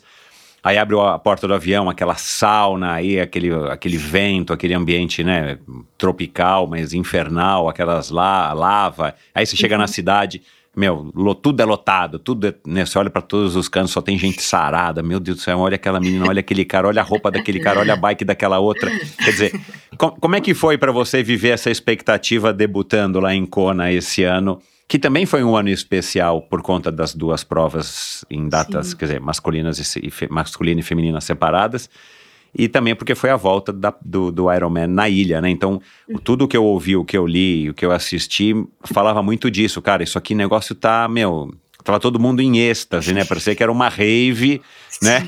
Sem nenhum auxílio de psicotrópicos e tava todo mundo ali na, na vibração do Iron Man. Como é que foi para você vivenciar isso, assim, te, te surpreendeu, te assustou? Não, isso aqui não é para mim, né? Fala um pouco das sensações. Não, com certeza foi muito bom, foi muito legal. Eu acho que eu aproveitei cada segundo que eu tava lá. É, foi muito diferente de Utah, né? Acho, uhum. que, acho que por isso também tem algumas controvérsias aí de Utah, né? Ser mundial ou não. É. Enfim, eu entendo os dois lados e acho que, não sei, eu não consigo tomar um lado, eu, eu fico meio em cima do muro. Uhum. Mas realmente era, era outra. Outro, assim, outra vibe, né? Acho que uhum. Kona, realmente ali tava todo mundo respirando a mesma coisa, fazer essa prova. E, e a ilha em si também, né? Ela, ela abraça o esporte, ela abraça a prova. Eu acho que é uma energia, assim, maravilhosa. E, e eu me senti em casa lá, né? Cheio de triatleta, uma coisa que é, eu acho que nunca fui, assim, por morar um pouco fora. Eu tinha um time na faculdade, né? Que era, assim, não era a cultura brasileira. Até eu tenho um grupo das meninas no Brasil que a gente é bem próximos, a Cissa, a Carlinha, a Si, Sil, a, a Carla, também de Pierro, né? Uhum. A Carlinha que eu falei, a Gutila.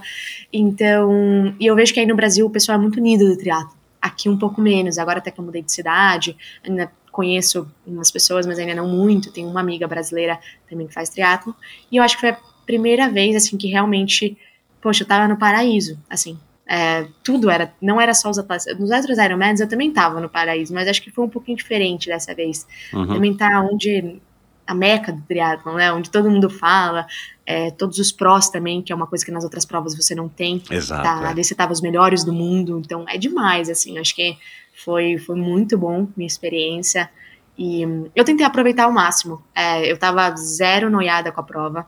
É, eu fui na Parada das Nações, eu fui tudo que podia, eu me diverti uhum. pra caramba. Se esbaldou, falei, tava no Play Center dos triatletas, exato, no, no, eu falei, na eu Disney dos triatletas. Descansei, mas eu falei assim, ah, eu não vou ficar noiada dentro de casa com as pernas pra cima, porque eu acho que, meu, meu primeiro Kona eu quero vivenciar o que é Kona, sabe? Não só o que é a prova, porque o Iron, a distância em si, eu já tinha sprint, já tinha, né, é. feito três, é. porque você já sabe né? que você é mas... é capaz de, de, enfim, você tem a força para terminar, né? Claro que depende Exato. de algumas circunstâncias, mas você estava mais.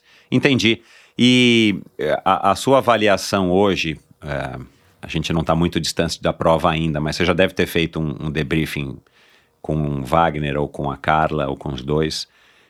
você acha que o teu resultado deve-se muito a isso? A você tá mais relaxada, você não tá tão né? Você, você se cobra, você é uma pessoa que se cobra, assim, você... Eu vi que você disse pro, pro Wagner, né, se eu não me engano, assim, ah, eu, o que colocarem na planilha eu vou lá e faço, eu não discuto, né? Acho que o, o Nitrini te fez uma pergunta nesse sentido, ele falou, não, o que tiver na planilha eu vou lá e faço, eu não fico analisando números, não entendo muito do Training Peaks e tudo mais. Você é uma pessoa que se cobra ou você se deixa cobrar, seja pela Carla, pela sua mãe, pelos, pelo Thomas ou pelo, pelo Wagner principalmente, que, que, que é o que está mais próximo da sua, do seu desempenho, da sua evolução física? Não, acho que posso dizer, acho que quase 100% sou eu que ponho a cobrança. Até tem uma história engraçada. Antes do. Agora de Kona, conversei com o Wagner e falei: Olha, Wagner, eu queria tentar um top 5 por conta de subir no pódio na categoria. Poxa, ia ser muito legal subir no pódio. E só que aí vieram duas semanas de trabalho muito puxada, eu quase não treinei. É, até a semana, duas semanas da prova, acho que sem pegar meu training peaks, eu treinei três horas, que eu não, não, tinha como, eu tava trabalhando. E ali eu sabia que, assim, o esporte, sou, eu, eu teoricamente não. É, é para mim, né? O trabalho já não. Eu tô, eu dependo de outras pessoas, eu preciso entregar, é, tem uma pressão maior no esporte, claro. no, no, trabalho, né? ainda mais agora, nesse começo. Não tinha como eu falar, ah, não vou entregar porque eu vou treinar. Não existe isso, né? Então, e no esporte não, no esporte eu podia tomar a decisão, não vou treinar porque eu preciso entregar outras coisas. E, e foi isso que aconteceu nessa última semana, que eu, eu treinei super pouco, e eu conversei com o Wagner e falei, ah, acho que ainda queria tentar o top 5.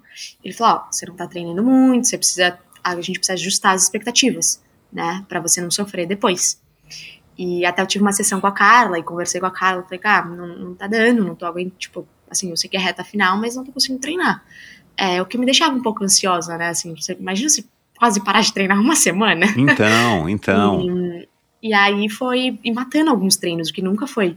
Eu nunca fiz isso, né? Eu nunca perdi treino.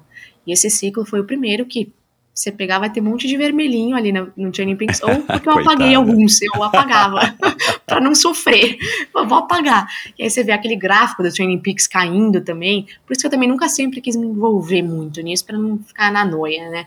E, e aí eu, eu, conversei com, com o Wagner, com a Carla, de a gente ajustar as expectativas, né.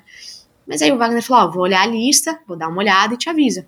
E ele olhou e ele falou, olha, realmente, eu acho que é, você tem chance de um top 5, mesmo você tendo perdido alguns treinos, né, não ter sido o ciclo ideal é, em relação aos treinos, né, porque também foi ideal, foi meu primeiro ciclo sem lesão, o que foi muito positivo, e, mas eu perdi alguns treinos em termos de horas, eu não, não treinei tanto como eu tinha treinado para Utah, e, e ele olhou ali e falou, olha, eu acho que você tem chance de um top 5, é, tem que fazer uma prova boa, com certeza, né, e, e, vamos ver. Então eu fui muito tranquila para a prova também. É, eu fui não como se eu, se eu tivesse uma desculpa se eu não fosse bem, que eu poderia falar, ah, porque eu tô trabalhando, jamais por conta disso, mas eu fui tranquila porque eu, eu tentei, tanto a Carla como o Wagner fizeram eu entender a minha situação que estava diferente de Utah.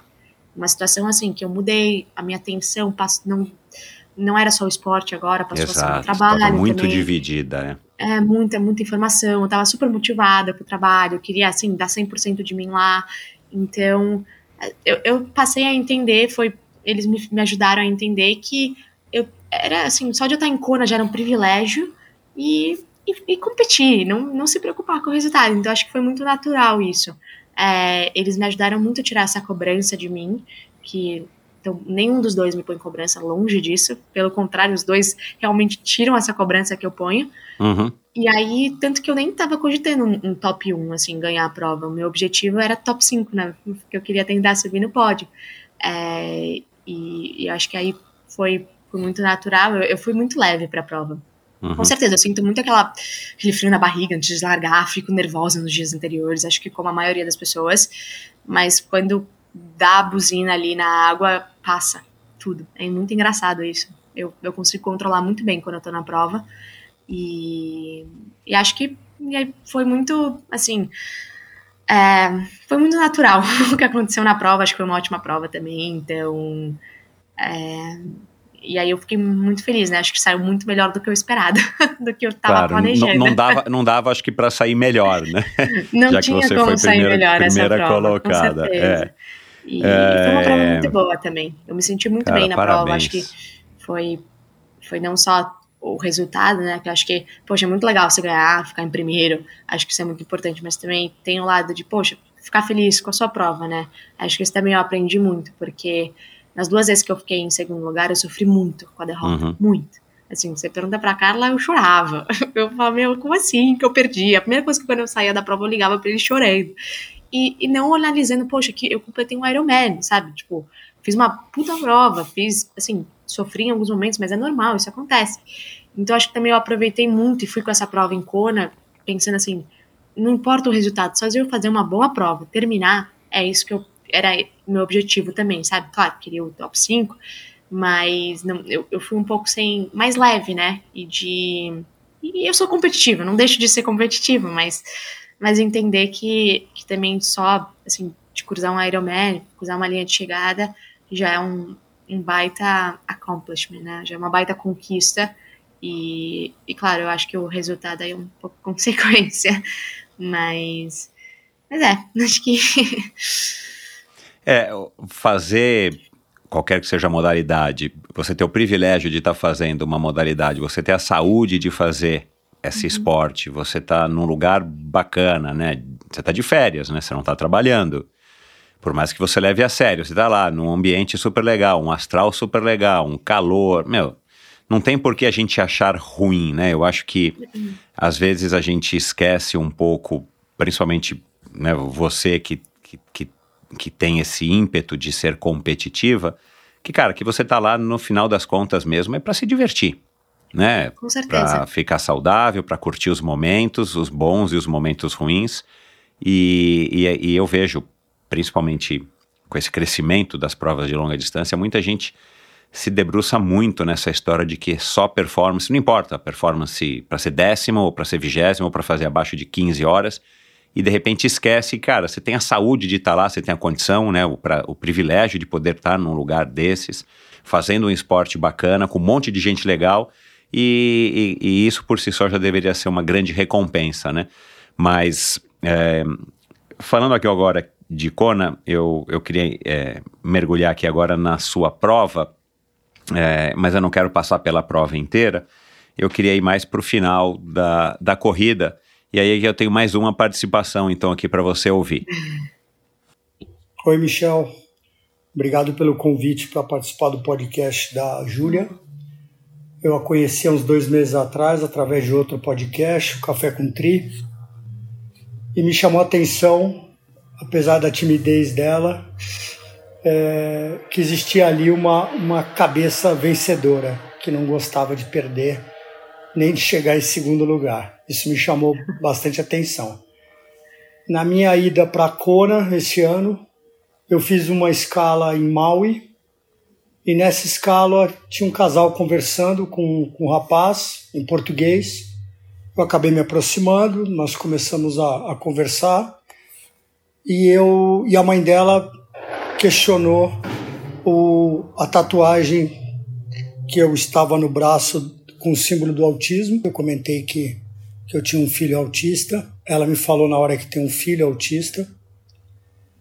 E no fim do bate-papo, ela disse que eu perguntei por que, que eles estavam ali e eles falaram que, que vieram para torcer para a filha deles, que era a Júlia, e eu até e eu comentei com eles que tinha escutado o podcast e tinha e que eu tinha gostado da cabeça dela de, de vencedora. Bom, no dia seguinte em Kona nós nos encontramos, o pai, a mãe, o namorado dela, eu e um amigo, batemos um papinho, aí eu a conheci pessoalmente, é, dei algumas dicas que eu achei importantes, especialmente para ela manter o corpo muito molhado durante a prova. E logo depois que a gente saiu, desejei boa sorte, virei para o meu amigo e falei: fica de olho nessa menina que ela vai ser campeã mundial. No dia seguinte, é, durante a prova, na hora que começou a corrida, eu tive a curiosidade de, de olhar a colocação dela. Ela tinha acabado de começar a correr, estava em segundo lugar, que eu estava de bicicleta acompanhando a prova e eu vi o número da, da que estava na frente dela, esperei passar. Ela passou, eu vi que a garota estava com um ar assim já com uma respiração um pouco mais forte, era muito clara de pele, estava bufando um pouco já, já no quilômetro 4 da corrida. E aí eu, eu avistei a Júlia e esperei ela passar e, e passei a seguinte mensagem para ela que eu vou reproduzir aqui da, da gravação que eu fiz. Você está em segundo, cinco minutos atrás da primeira. Mas não se preocupe em pegar ela. Fica na prova porque ela está morta. Ela vai fritar no final. Bom, a, a competição continuou e, e, eu fui encontrar, fui encontrar com a Júlia novamente na saída do Energy Lab. Aí eu vi que ela estava em primeiro lugar, já tinha passado a, a, primeira colocada, e aí eu encontrei com ela, falei para ela manter, dei a diferença, e aí passei a acompanhar dentro do, do possível ali a, a descida dela da Queen K até o momento que nós chegamos na, na Palane, é, passei a última mensagem para ela. Vai correr para ser campeã, Julia! Vou te deixar aqui. Corre pra glória, menina! Campeã de Kona! Bom, a energia foi passada. Eu confesso que eu, é, eu sentei ali na calçada e chorei. É isso aí. Ela foi campeã do mundo. Parabéns, Júlia. Poxa, não, sem palavras para ele. Eu, eu, eu cheguei a conversar com ele. E que engraçado, né, as conexões. Eles conheceram meus pais, por conta também, ambos temos uma história parecida com Meu, qual a chance? Qual a chance, Júlia do céu? Dois brasileiros, né, brasileiros, a minha mãe ali também. E, não, eu, eu comentei com o meu cara que essa vitória também eu devo muito a ele. É, porque eu sei ali na hora, no, quando ele me encontrou no comecinho da prova, acho que ainda tinha muito chão, até depois quando eu, eu, ele foi embora ali, eu tive muita dor, né, de respiração. Eu comecei a andar, eu andei um pouco e mas eu pensei, eu falei, eu não vou andar, eu não vou andar mais 30 e poucos quilômetros, isso vai demorar muito, eu vou correr com dor, eu prefiro correr com dor do que é, demorar isso aqui cinco horas andando. E, e eu voltei a correr, a dor passou, foi passando, né? E até encontrei outros brasileiros quando eu estava subindo a Palane, indo para Queen K, ali com o Bruno Manzoni, meus pais, encontrei uma galera ali, perguntei o que eu podia fazer para essa, essa dor, enfim, eles me, me deram umas dicas, o que me ajudou muito, e ali na K eu fui sozinha, foi muito difícil aquela, aquela parte, aqueles 12 quilômetros indo para o Energy Lab, poxa, praticamente sozinha, poucas mulheres, alguns homens começando a me passar e todo mundo correndo, porque eu tava ali um pouco na frente, né? Uhum. E, e, os postos de, de água eu achei um pouco longe, que, que na minha, eu punha metas, né? Eu só vou andar nos postos de água. E aquela caminhada ativa, né? Claro. Uma lição que eu aprendi da Cissa Carvalho. Olha lá. Mas. E aí, bom, eu entrei no Energy Lab, eu não sabia quem era a menina. Eu achava que eu ainda estava em segundo, mas eu não sabia quem era primeiro lugar, também parei de olhar números, acho que tava tão cansada, tava meio no automático, só corre, nem tava olhando mais pro pace, meu, meu Garmin tava acabando a bateria, e eu falei, ah, tudo bem, se acabar, acabou, é só correr agora até chegar. e aí ali, quando eu saí do Energy Lab, que foi justo quando o meu me encontrou de novo, e ele me falou, você tá, você tá, você tá em primeiro, eu acho que mais dois minutos da, da segunda. E aí fui eu que até pedi para ele vir comigo os últimos até o final, porque estava de bike. Eu sei que isso não é nem permitido, mas ele, ele ia um pouco, voltava, né? É, e ele me acompanhou. Então, eu sei que ali, talvez se eu não soubesse que eu estava em primeiro, ou até mesmo se eu não tivesse a, a força dele, a cabeça pode ir muito longe nesses últimos quilômetros. É muito difícil você ficar é, firme. É um baita desafio. É quando você tá cansada, calor. A, a volta eu achei que ia ser mais fácil que a ida, não. Muita subida também, não acabava aquelas subidas. E tendo alguém ali do meu lado te ajuda muito, muito. E eu também comecei a ter câimbra, perguntei para ele o que, que eu faço, ele me deu umas dicas, o que me ajudou, o que fez eu não ter câimbra. E, e poxa, eu sou muito, muito agradecida pelo que ele fez ali. É, eu acho que essa vitória com certeza ele faz parte, assim como outras milhões de pessoas. E, e, ele me ajudou muito. Eu realmente não sei o que teria acontecido ali. Eu saindo da Energy Lab porque eu estava muito cansada. Talvez eu teria andado e a menina teria me passado de novo e eu não ia saber. Poderia ter acontecido isso. A gente nunca vai saber, né? Mas eu sei. Claro. O que eu sei é que ele me ajudou muito e que, com certeza, ele estando ali, mesmo uma pessoa que eu não conhecia muito, acho que isso é uma, um pouco, mesmo por ser tímida, eu me abraço muito com os brasileiros e eu vi que ele estava querendo me ajudar e ele foi muito aberto. Então, quando eu pedi para ele vir comigo, ele veio, tadinho. é, então, e aí cada bip que eu passava, ele falava, ah, você tá X minutos na frente da menina. E eu fui abrindo, que também foi dando confiança pra gente. E aí eu fui crescendo ali na prova. Falei, não, não, agora eu tô abrindo, agora eu não vou parar, não vou andar. E aí ele me deixou ali faltando dois quilômetros quando eu desci pra Palane.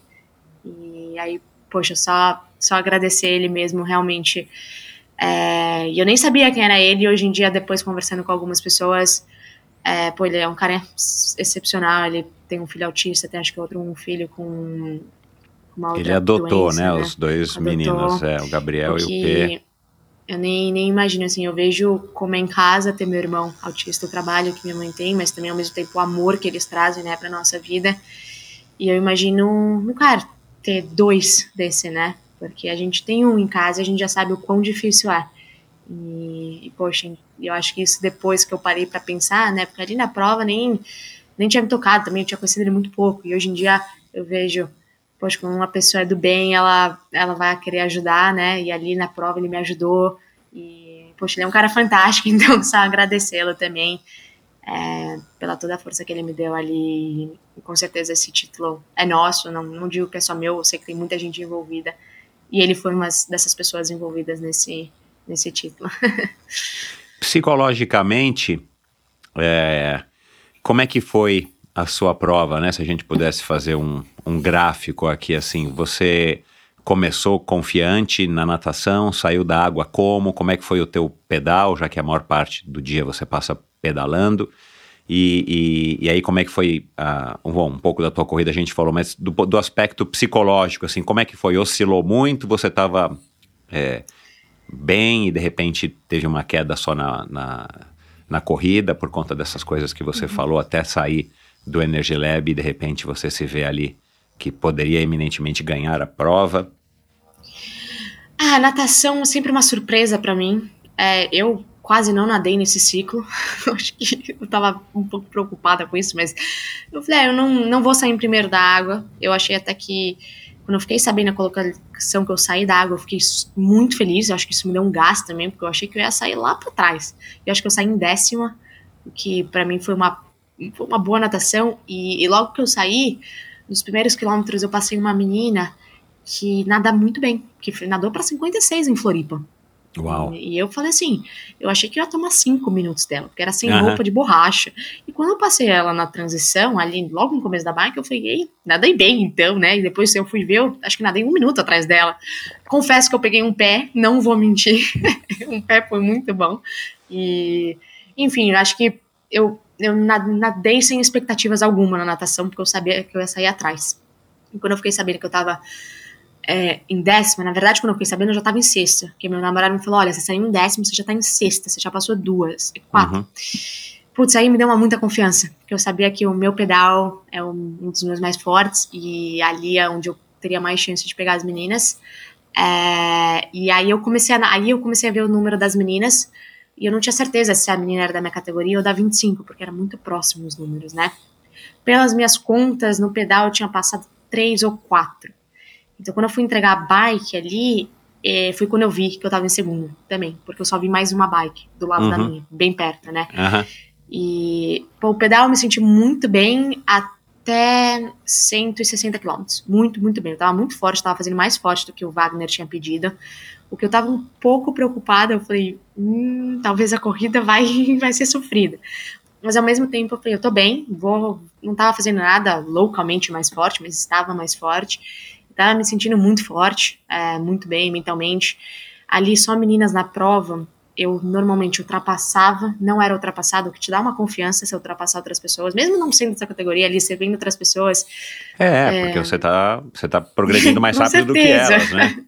e eu tava pedalando bem, tava muito bem encaixada na bike, e, e aí, mas os últimos 20 quilômetros, né, ali quando lá com o Kay já, foi muito sofrido, não via a hora de acabar, já tava me machucando a bicicleta, já tava cansada, queria começar a correr, então foi ali foi uma baita batalha mental, é, nos últimos 20. Também eu já comecei a ver as prós correndo ali na Queen K, você fala, meu Deus do céu, ainda tem um caminho longo, elas já foram na Ali Drive, já voltaram. E, mas enfim, quando eu entreguei a bike, é, fiquei muito feliz, que eu vi que eu estava em segundo, eu fiz um, um pedal um pouco foi um pouquinho mais lento, mesmo que mais forte, foi um pouquinho mais lento do que no plano, mas foi um baita pedal, eu achei. Eu achei, nunca tinha pedalado assim no Iron. Fiquei muito, muito feliz.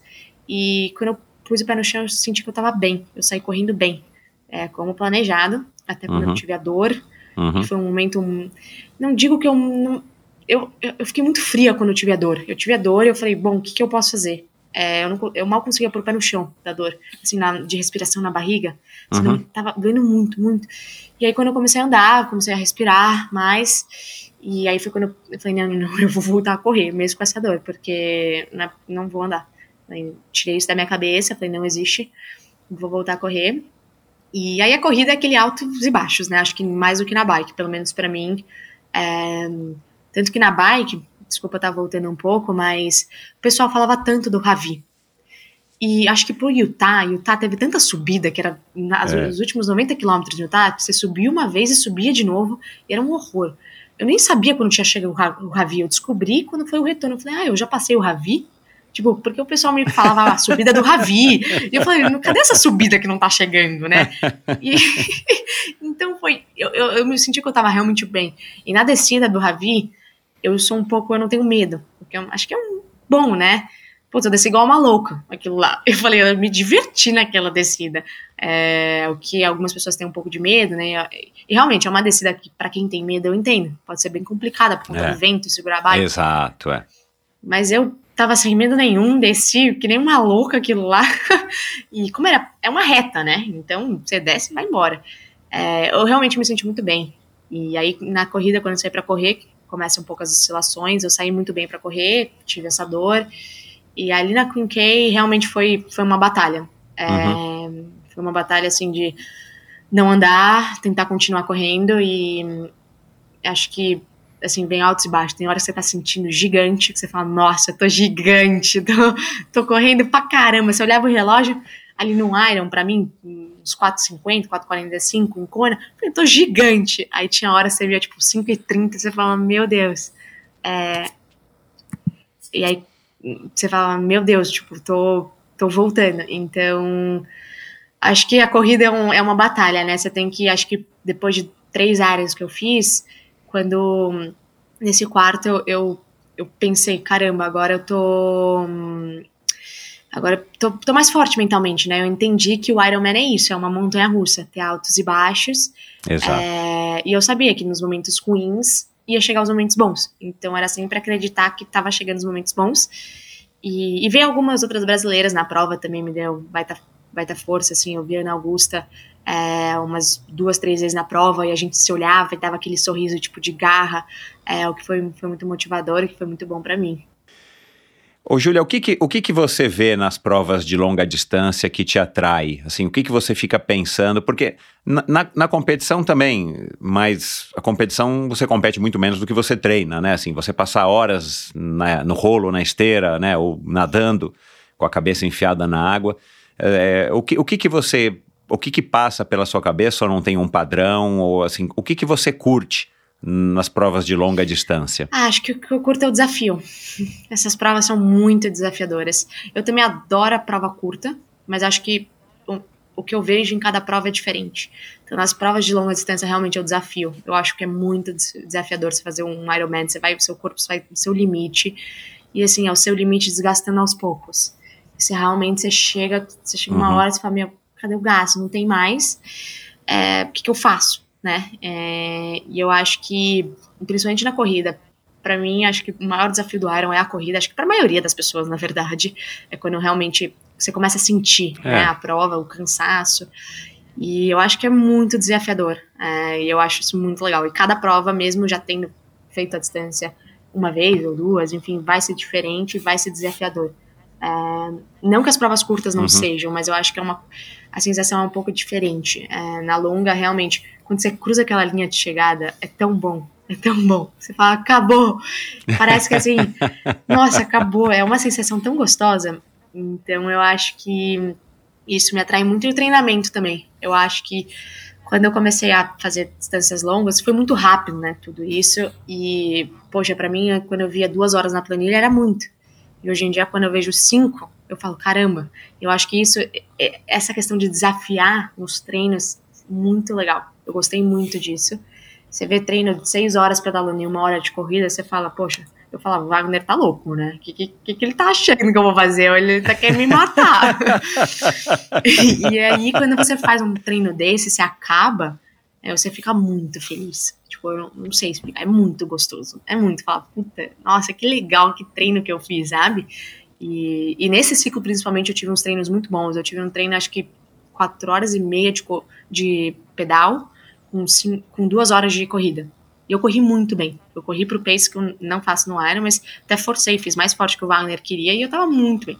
E, é muito legal esses treinos, assim, quando você vê a evolução. Claro que também eu tive treinos que eu quebrei, assim, não tenho nem vergonha de falar, eu, eu fico sentida quando o treino não encaixa, mas faz parte do processo, né? Aprender que vai ter dias bons e ruins.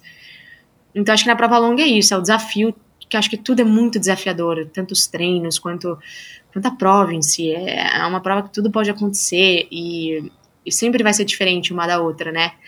Eu acho que conforme você vai fazendo as provas, uhum. também você vai aprendendo, você vai ficando um pouco mais esperta. Ah, se eu que for ter isso, o que, que eu faço? Se perder uma garrafinha, se tiver câimbra, agora eu já sei o que fazer na próxima, aprendi nessa útil. Então você vai aprendendo. E acho que isso é muito, muito legal dessa prova, que você, você sempre é, sempre vai ser diferente, sempre vai ter uma surpresa que você nunca tá esperando que vai acontecer. E então acho que isso, isso é muito bom. E já nas provas curtas, eu acho que a garra de ser competitiva é muito legal estar tá lado a lado com as meninas. Você tá do lado na bike, no lado da corrida com a menina, competindo. Eu acho que isso também é uma coisa muito legal, que talvez no Iron eu acho mais difícil de acontecer, né? Você tá você tá ali no sprint final. É, é a probabilidade é menor, é. a intensidade é menor, né? Assim, a, a, eu acho que nesse sentido Sim. eu concordo com você. A, a, o espírito, talvez, da competição, ela não é tão é. latente quanto numa prova curta que você tá ali lado uhum. a lado, né? Sprintando Sim. em a cada curva e, e, por aí vai. O que que, o que que você julga que foi mais difícil, assim, para você aprender nessa evolução tão rápida que você teve, em termos de resultado? É, com a sua pouca experiência, mas intensa, né? Assim, o que, que, o que foi mais difícil você domar em você, ou que foi mais doloroso ou dolorido de aprender é, sobre o esporte ou sobre você? Acho que tiveram duas coisas. Primeiro, que é, no Iron você não está no controle. Acho que isso é muito difícil, você não poder controlar muito a sua prova. E eu digo assim, você pode controlar o seu pace, você não pode controlar furar um pneu, perder uma garrafinha, uma menina ser melhor que você, ganhar de você, né? Se a menina tiver no dia, tiver lá. Isso foi muito difícil para mim. Eu sempre gostei de controlar as coisas, de assim, ah, se acontecer isso, eu vou saber o que fazer. Sempre previ, pre ter a previsão das coisas. E no Iron eu passei a entender que isso não existe. você não tem previsão de nada.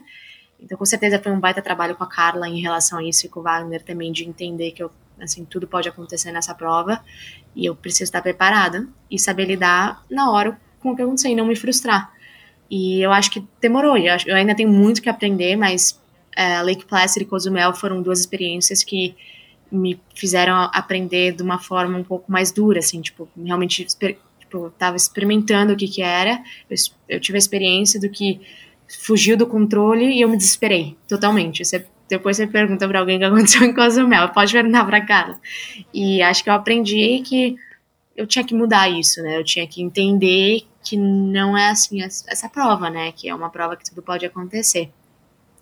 E acho que a outra parte também, acho que é o segundo ponto bem correlacionado a isso, é entender que hum, eu, eu posso ser a melhor, eu também posso não ser, e tá fora do meu controle isso nessa prova, né?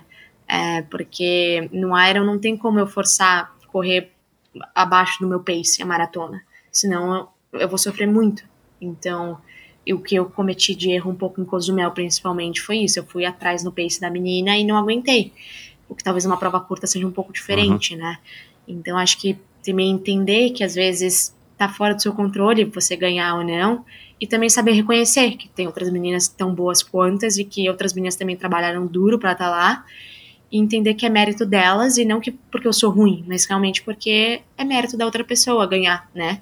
E eu acho que isso também foi muito importante para mim entender que é mérito e realmente aplaudir as outras pessoas e, e, comemorar a vitória delas e e tentar buscar chegar no nível delas. E, e é bom estar com essas meninas, né, boas.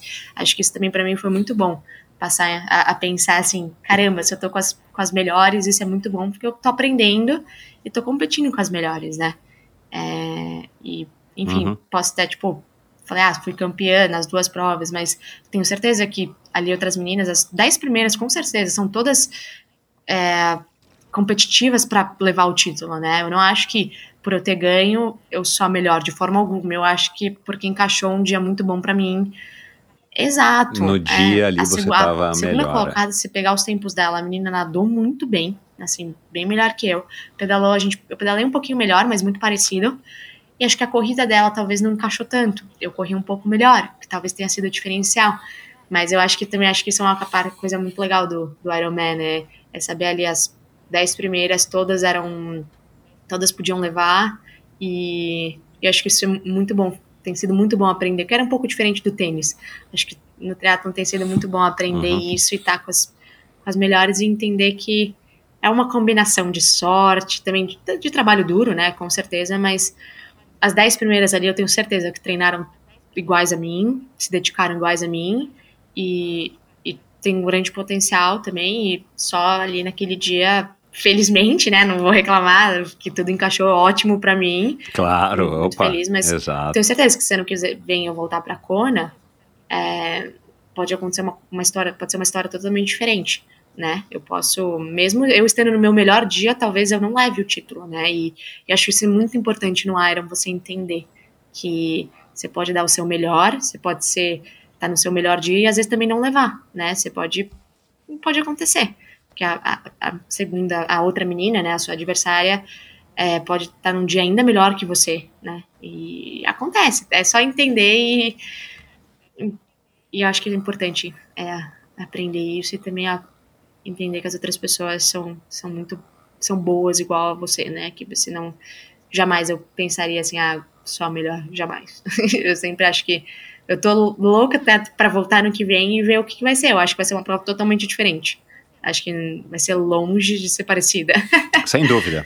Vai ser muito diferente. Tomara que seja diferente Com certeza, você mas acho que é importante, sabe, tudo pode acontecer e, e, vão ter meninas novas, assim, outras meninas, outras meninas que estavam nesse ano vão melhorar e eu acho que acho que isso também é, é muito legal da longa distância, que, que eu acho que também é muito uhum. exponencial como você pode melhorar. Acho que numa prova mais curta, é, é um pouco mais difícil. Eu, pelo menos a minha experiência, né? Se eu for fazer um short, eu na minha natação, por exemplo, é muito difícil eu sair ali com as, com as meninas, por mais que eu treine muito, muito, muito a natação, eu vou melhorar.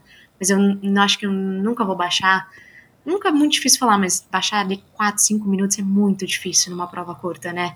Na natação, é. por exemplo. É. E eu acho que no Iron, talvez ano que vem, até eu mesma, né? Vai estar. Tá, acho que a melhora que você vê é muito maior do que numa prova curta. Então acho que isso vai ser, vai ser legal, vai ser interessante de, de ver. E, mas é, acho que. Acho que é. Você já está você, você já tá com a vaga garantida para o ano que vem. Você só precisa confirmar que você vai não, ou você já está inscrita? Eles falaram que eu tenho a vaga, mas ainda não recebi nada. E acho que ainda nem uhum. tive muito tempo de pensar. Confesso que eu ainda tô.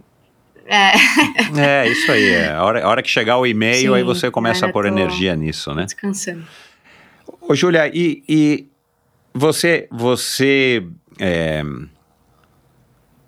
você a, a, acreditava, acreditou desde o começo que né, dos teus primeiros resultados, né, tua primeira prova já foi terceiro lugar, que você poderia ser, não vou dizer uma campeã, mas uma boa, uma excelente triatleta como você está se revelando?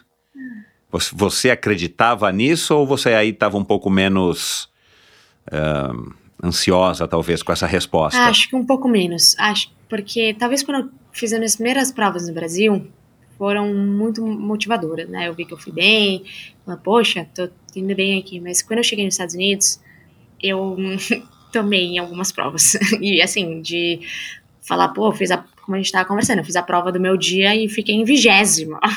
e eu vi que o nível era outro aqui principalmente na natação. As meninas nadam muito bem aqui nas provas curtas que eu fazia no, no meu primeiro na faculdade. Eu fiz muitas provas curtinhas, né?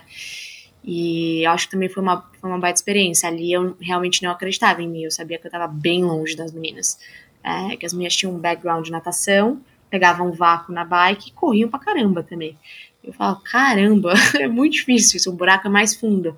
E então acho que respondendo, acho que não muito, porque eu vim, eu fiz poucas provas no Brasil, eu fiquei só seis meses fazendo triatlo no Brasil e vim para cá. Então acho que no começo eu, eu acho que eu passei a acreditar mais em mim, assim, no meio Ironman eu tava bem confiante que eu ia bem, mas também eu via que ali a diferença para mim, para o primeiro lugar, para a campeã geral, existia uma, uma diferença grande, eu não estava tão próxima.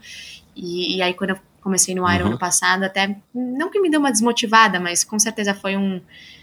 Me deu um choque, assim, de dizer. Que eu comecei a me questionar, porque eu achei que eu ia pegar a vaga, talvez na minha primeira e segunda prova, o que não aconteceu. E acho que ali eu não passei de desacreditar, mas eu realmente passei a me questionar, né? Ah, será que eu sou tão boa quanto talvez eu acreditei antes, né? E eu, eu vi que não, não, que não que não era boa, mas que tinha outras meninas tão boas quanto ou até melhor. E aí agora esse uhum. ano acho que, claro, me deu uma confiança depois de Utah, mas eu sabia que Kona tinha muito mais inscritas do que em Utah. Em Utah acho que tinham 7 ou 8 meninas só, em Kona tinha 50, o que é uma grande diferença. Uau! É, então eu Caramba. sabia que era uma, o buraco era muito mais fundo em Kona. É. E, e como eu falei, eu realmente não. Eu tinha zero ideia que eu podia ser campeão mundial. Não tinha nem passado na minha cabeça chegar a ganhar essa prova, que eu achei que era uma coisa que não, não podia acontecer. Não tinha nem pensado. eu sabia que o nível ia ser muito alto. Também eu sei que às vezes na minha categoria acontece dessas meninas estarem é, migrando pro Pro. Então, às vezes, você pega uma ou duas meninas muito, muito fortes na minha categoria. Ah, claro, porque é uma tá idade. Né, enfim. e aí eu é... não nem passou assim. E acho que. Acho que é, eu acho que é. Agora, com certeza, tô, tô confiante, tô muito feliz com os resultados, mas eu sei que, que também tem que continuar trabalhando, né? Porque senão as meninas bem fortes também. Eu vi agora o nível no meio mundial. Foi, foi forte. A minha categoria uhum. foi bem forte, aliás, é. o nível. Nem sei como. Eu tava até inscrita, eu, eu cancelei mais porque já tinha feito conta entre as provas. E assim, nem, nem dá para saber como eu iria lá. Assim, é. O nível foi, foi forte. E essas meninas são provavelmente que daqui uhum. a pouco estão subindo pro. Algumas já, já eram as mesmas que estavam, que fizeram cone, fizeram tá? Mas acho que tá a campeã, assim, da minha categoria não, não fez cone. É uma menina que, que se subir vai ser uma menina que vai dar muito trabalho também, pelo resultado do meio Iron, né? Então, então é, acho que, uhum. acho que é, dá uma confiança, mas sempre também pensar que que tudo pode acontecer, né? Ainda mais no Iron. é, se você pudesse repetir é, alguma prova que você que você participou, não importa a distância, você repetiria qual, assim, de bate-pronto? Qual, que você, qual que foi a mais bacana ao ponto de você falar, cara, essa eu repetiria pelas sensações Acho que você viveu? Acho que foi o revezamento nesse último ano com a faculdade, aquele short mixed relay, que é muito curtinho, acho que você nada 300 metros, pedala uhum. 3 ou 4 quilômetros e corre um.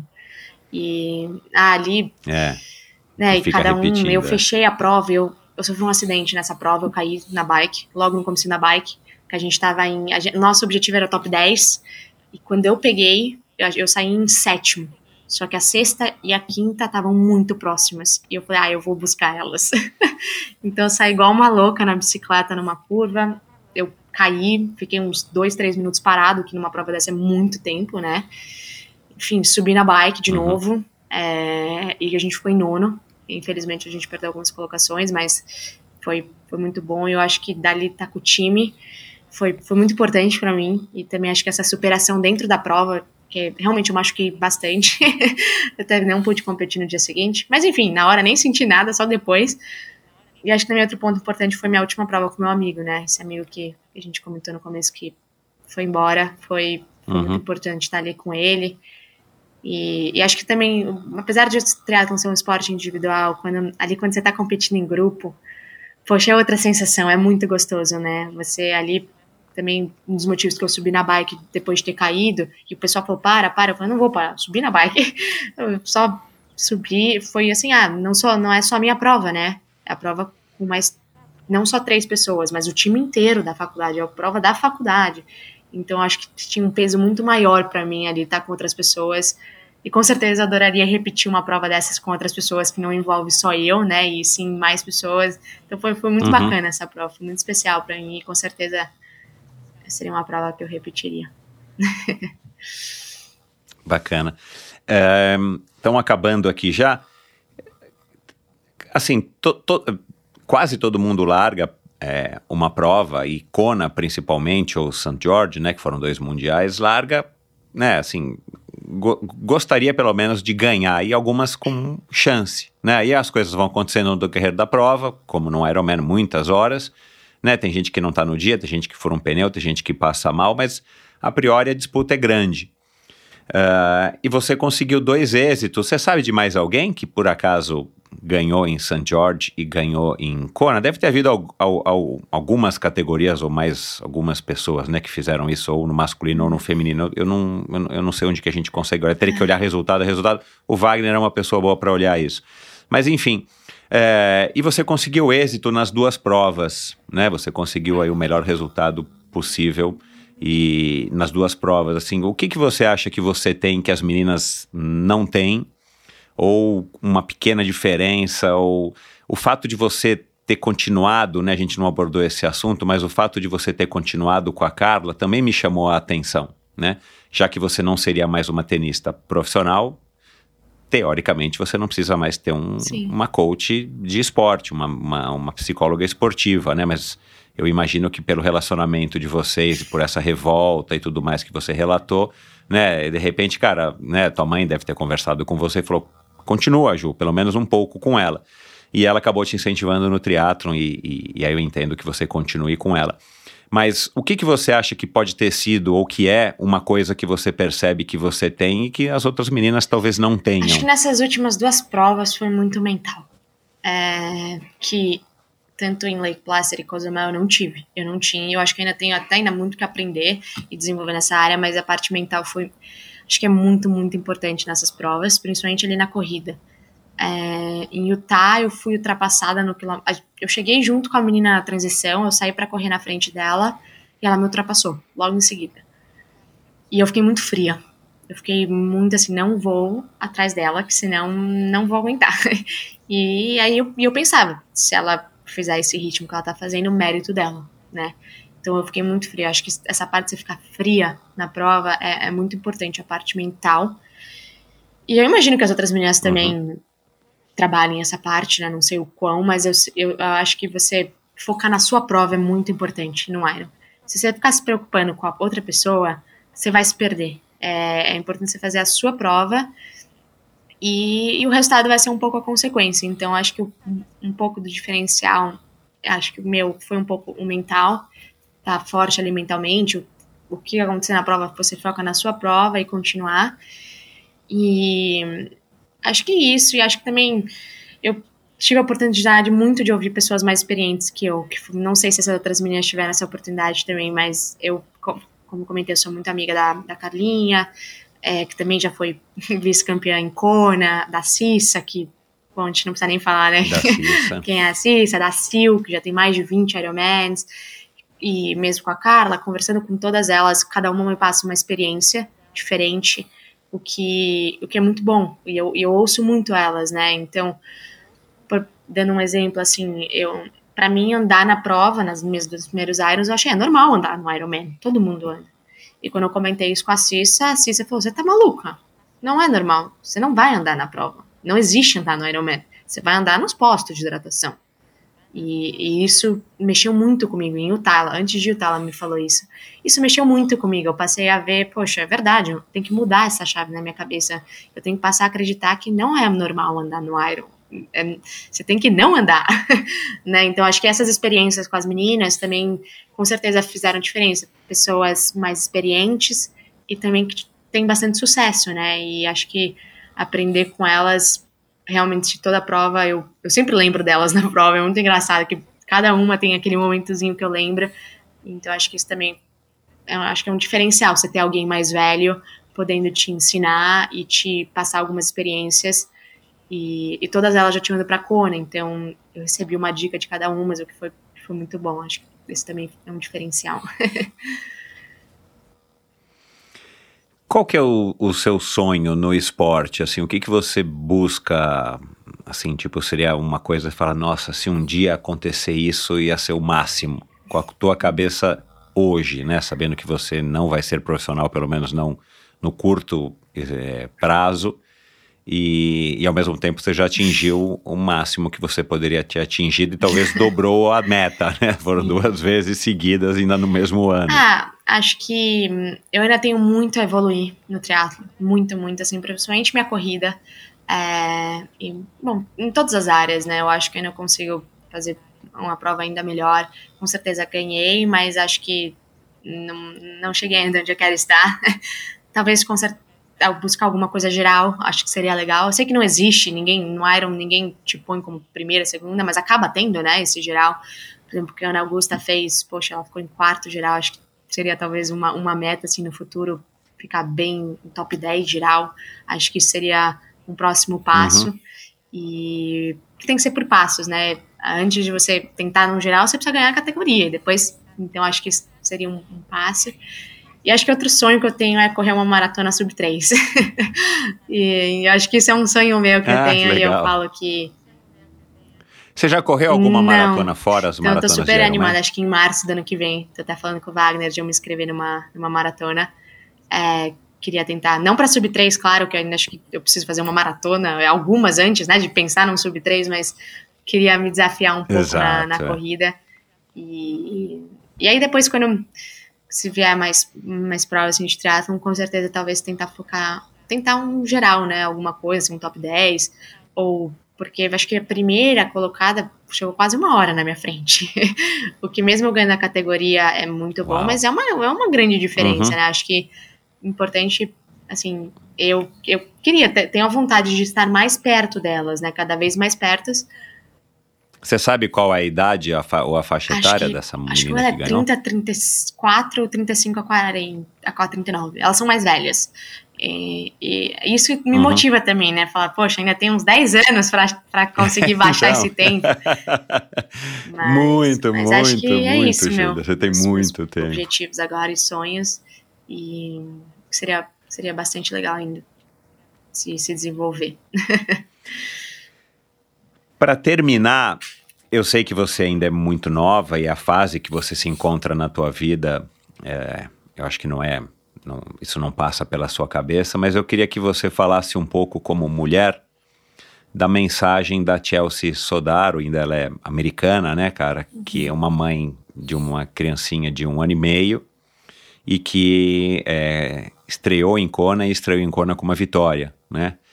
É, eu queria que você falasse um pouco disso, dessa mensagem, né, que ela fez lá no, no, no speech lá de premiação e tal, no discurso de premiação, e, e a mensagem que ela passa. Eu acredito que se ela continuar firme e forte no triatlo, e claro que em Kona ela volta no que vem, a não ser que haja um, uma coisa ruim, uma lesão, alguma coisa, mas é, eu acho que ela tem uma, uma posição e ela, e ela adotou essa postura no discurso dela que eu acho que é bacana, né, para as mulheres e para os homens, claro né?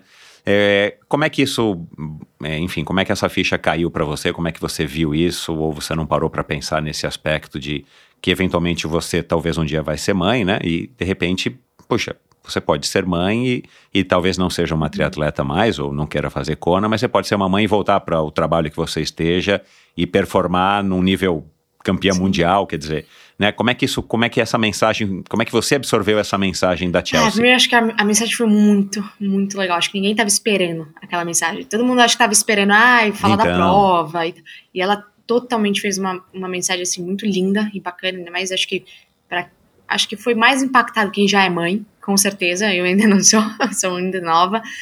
Mas eu acho que com certeza é uma motivação pra gente, é, tanto na minha vida profissional quanto no esporte. É, na profissional eu digo, porque aqui, por exemplo, você não, nos Estados Unidos você não tem licença maternidade. É, é um, ainda mais no mercado financeiro, é um, ainda tem alguns obstáculos para você ter filho aqui. E é uma coisa que eu tenho em mente, que eu quero ter filho, e você até vê algumas mulheres lá em cima, no mercado financeiro, que têm filhos, é de tirar o chapéu. É, tanto por ser um pouco mais agressivo, ser, é, ser um trabalho um pouco que você tem muitas horas, e como você concilia isso tendo uns filhos, né?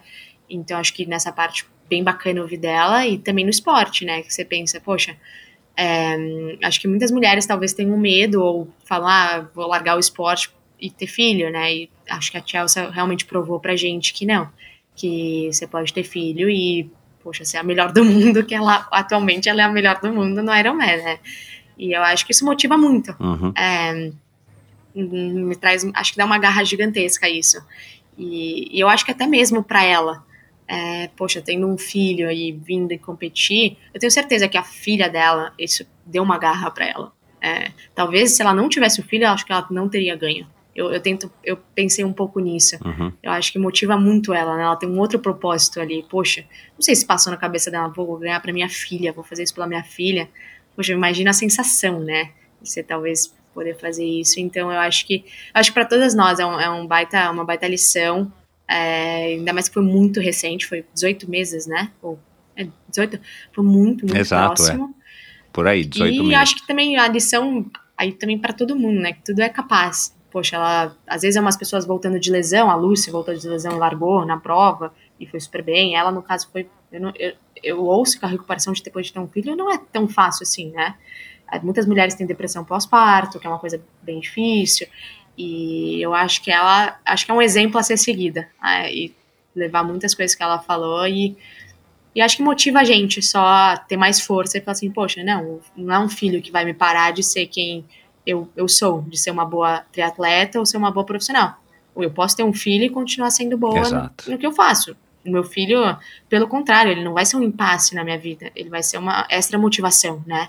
E eu acho que isso é talvez, não sei se na cabeça de algumas pessoas ainda, ou um filho, as pessoas pensam diferente, né, em relação, mas eu acho que é pelo contrário, eu acho que um, um, a, a Chelsea realmente só provou pra gente que ter um filho é só uma motivação extra e jamais um, um obstáculo na vida da pessoa. Acho que é uma coisa que vem pro bem. Eu não verifiquei, mas eu ouvi que ela foi a primeira mãe a vencer Caramba. em Kona né, em 40 e poucos anos de história, quer dizer, assim, é uma mensagem, Muito. é uma mensagem legal, até porque é, a, a, faixa etária dos vencedores é, vem caindo um pouquinho, principalmente entre os homens, né, e aí fica essa coisa mesmo, né, puxa, na mulher tem essa questão da pressa, da, do, do, relógio biológico e tal, então assim, é, eu acho que a mensagem que ela passou é muito muito bacana, muito profunda em todos os aspectos, mas eu acho que para a comunidade de esportistas, de atletas, eu acho que é bacana uhum. isso de mostrar que você consegue. Eu não faço eu ideia como não. que ela fez isso, né? Ela já falou um pouco que teve uma rede de apoio, o marido é legal, né? Assim, é, o marido é bombeiro e, sei lá, eles têm lá um esquema que dá certo, mas eu acho que um, um, a gente não, não, precisa se preocupar aqui como, mas eu acho que ela ter a força de vontade, a possibilidade de mostrar que é possível, eu acho que isso pode abrir, sim, agora no futuro próximo, algumas portas ou abrir a cabeça de muitas mulheres e muitos homens, né? Porque os homens né, são os pais dessas crianças, de que é sim possível e, e tem que ter um planejamento e tal. Mas legal, Júlia, olha, adorei. Muito obrigado, cara. Passou muito rápido, né? Você fala pra caramba pra quem se disse tímida. É, eu não acho que você seja tímida ou sua timidez não é aparente. Foi ótima conversa, parabéns, uma mulher fantástica, que você tenha muito sucesso na tua vida profissional, na tua vida esportiva, que você continue inspirando. Né, eu te falei, a Michelle, minha filha mais velha, falou: Nossa, pai, eu não acredito que é a Ju, nossa, meu, duas vezes campeã mundial e não sei o que. Eu falei: Pois é, cara, aquela tua amiga lá e tal. Quer dizer, acho que, assim, você vê, né? A minha filha ficou motivada, como muita gente que está ouvindo aqui, a gente vai ficar, como muita gente que ouviu o Café com Tri, né? Você disse que vai estar agora também no, no com o Gabriel lá no, no Mundo Tri, no Café com Tri, no Mundo Tri. Então, assim, eu acho que é legal e, e, e bacana você topar participar dessas conversas que são mais públicas, né, que tem um alcance grande, justamente para você poder mostrar, né, e daqui a pouco, quando você tiver 30, 35, 40, 45, você ouvir, porque com certeza você vai ser uma outra mulher, né, uma mulher é, mais madura ainda e, e, você vai poder refletir sobre essa tua trajetória. O que, que você acha, já que você nunca mais vai esquecer dessa tua fase de universidade com triatlon e, e agora, né, nós estamos falando em final de 2022 com dois títulos mundiais, assim, o que, que você tem certeza que você não vai esquecer que te marcou demais? Ah, acho que eu nunca vou esquecer essa loucura que eu fiz. Todo mundo que eu falava, falava, você é louca, você é maluca. Fica pra história. E eu acho que no, no, sentido bom que as pessoas falavam que eu sou maluca, né? Não. Claro. Eu acho que então claro, isso exato. e eu nunca vou esquecer, jamais, de dessa parte, me acharem uma maluca, tudo que eu fiz. É, acho que vai ser, com certeza esse ano vai ser foi muito marcante na minha vida. Acho que não só por ter ganho, mas sim por tudo que eu alcancei, tudo que eu cresci. É, também tive a minha formatura esse ano, uma coisa muito especial, acho que na vida de quem Cara, o teu, né, o teu primeiro emprego, né, a tua formatura, Esse cara, ano foi, foi um, ano intenso. né, que vai dar pra, vai dar pra comemorar bastante não, com certeza. no, no acho Réveillon. que não, não posso falar que foi o melhor ano da minha vida, porque acho que tiveram outros anos muito bons, mas com certeza esse ano vai ser um ano muito marcante. E como você falou, em todos os aspectos, acadêmico, acho que, acho que nunca foi um ano que aconteceu tantas coisas boas em todas as áreas, né? Eu acho que, meu, me formei, essas provas que eu, que eu consegui, esses resultados no esporte, o meu trabalho, acho, assim, tá tudo, parece que tá tudo dando, dando certo, né? E é, aproveita, aproveita, que não é nem sempre assim, a gente sabe, né? Porque com certeza no passado eu já É. assim, tive bastante obstáculos para chegar aqui, e com certeza ainda vou ter muitos para pular para o próximo degrau agora, então acho que eu alcancei um degrau agora e agora para passar para o próximo é passar todo tudo que eu passei de novo, né? Assim, eu digo correr atrás, é, vai ter momentos bons e ruins, então acho que agora eu ainda tô aproveitando que eu cheguei no degrau. Daqui a pouco eu começo a minha batalha de novo para chegar no próximo degrau e não para, né? Isso aí. Mas também só queria agradecer pelo, pelo convite aqui no, no Endorfina, muito especial poder também compartilhar um pouco é, da minha vida e, enfim, da, da minha carreira no esporte. E, poxa, fico aberta a ajudar qualquer pessoa que precisar de ajuda, principalmente mulheres, assim, mais jovens.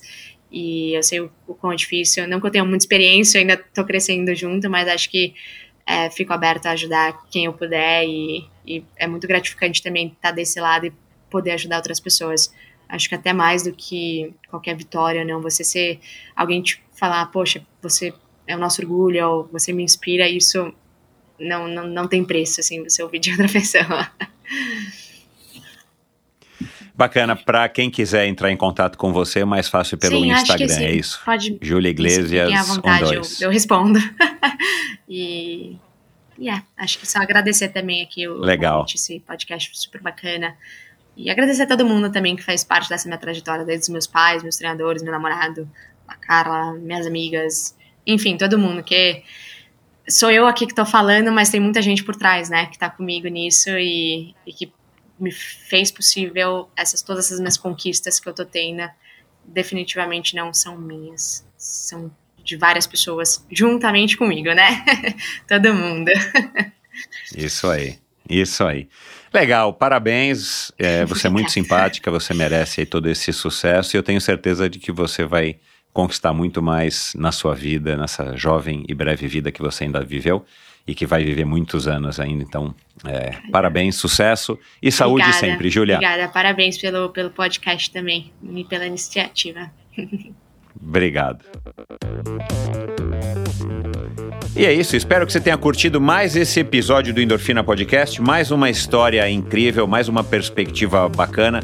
Eu tenho recebido é, poucas pessoas com essa faixa etária e, e para mim sempre é um prazer, né? Assim, aí falando também um pouco como, como pai, é, essas pessoas mais novas como o, o Vinícius Rangel ou a Tota Magalhães e agora aqui a, a, a Júlia eu tenho uma, um, um, pouquinho assim da sensação que eu estou conversando com um, uma filha minha, um filho meu.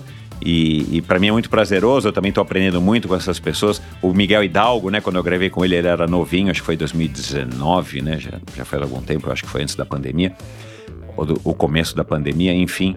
Eu, eu tenho aprendido muito com essas pessoas, com, essas, com esses jovens talentos, porque uh, a gente está sempre aprendendo com todo mundo e eu tenho isso como uma máxima na minha vida.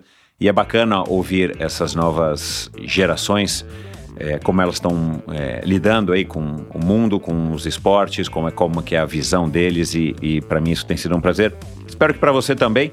É, essas pessoas todas que eu citei aqui agora, além do Amilcar que participou aqui, Amilcar Altemani, a Carla de Pierro já participou aqui também. E, e para falar de outros campeões mundiais que a gente teve agora, é, que a gente teve no triatlon esse ano, a Ana Augusta e o Zé Belarmino, é, já passaram por aqui. E não posso me esquecer do Roberto Azevedo, que foi campeão mundial também de uma categoria de idade muito diferente, quase exatamente oposta à categoria da, da, da Júlia. E o Ciro Violim também foi um grande campeão mundial no Ironman do Havaí há muitos anos atrás. Então, todas essas pessoas você ouve no Endorfina, uh, aqui, onde nesse mesmo agregador que você está ouvindo essa conversa, ou lá no meu site, endorfinabr.com.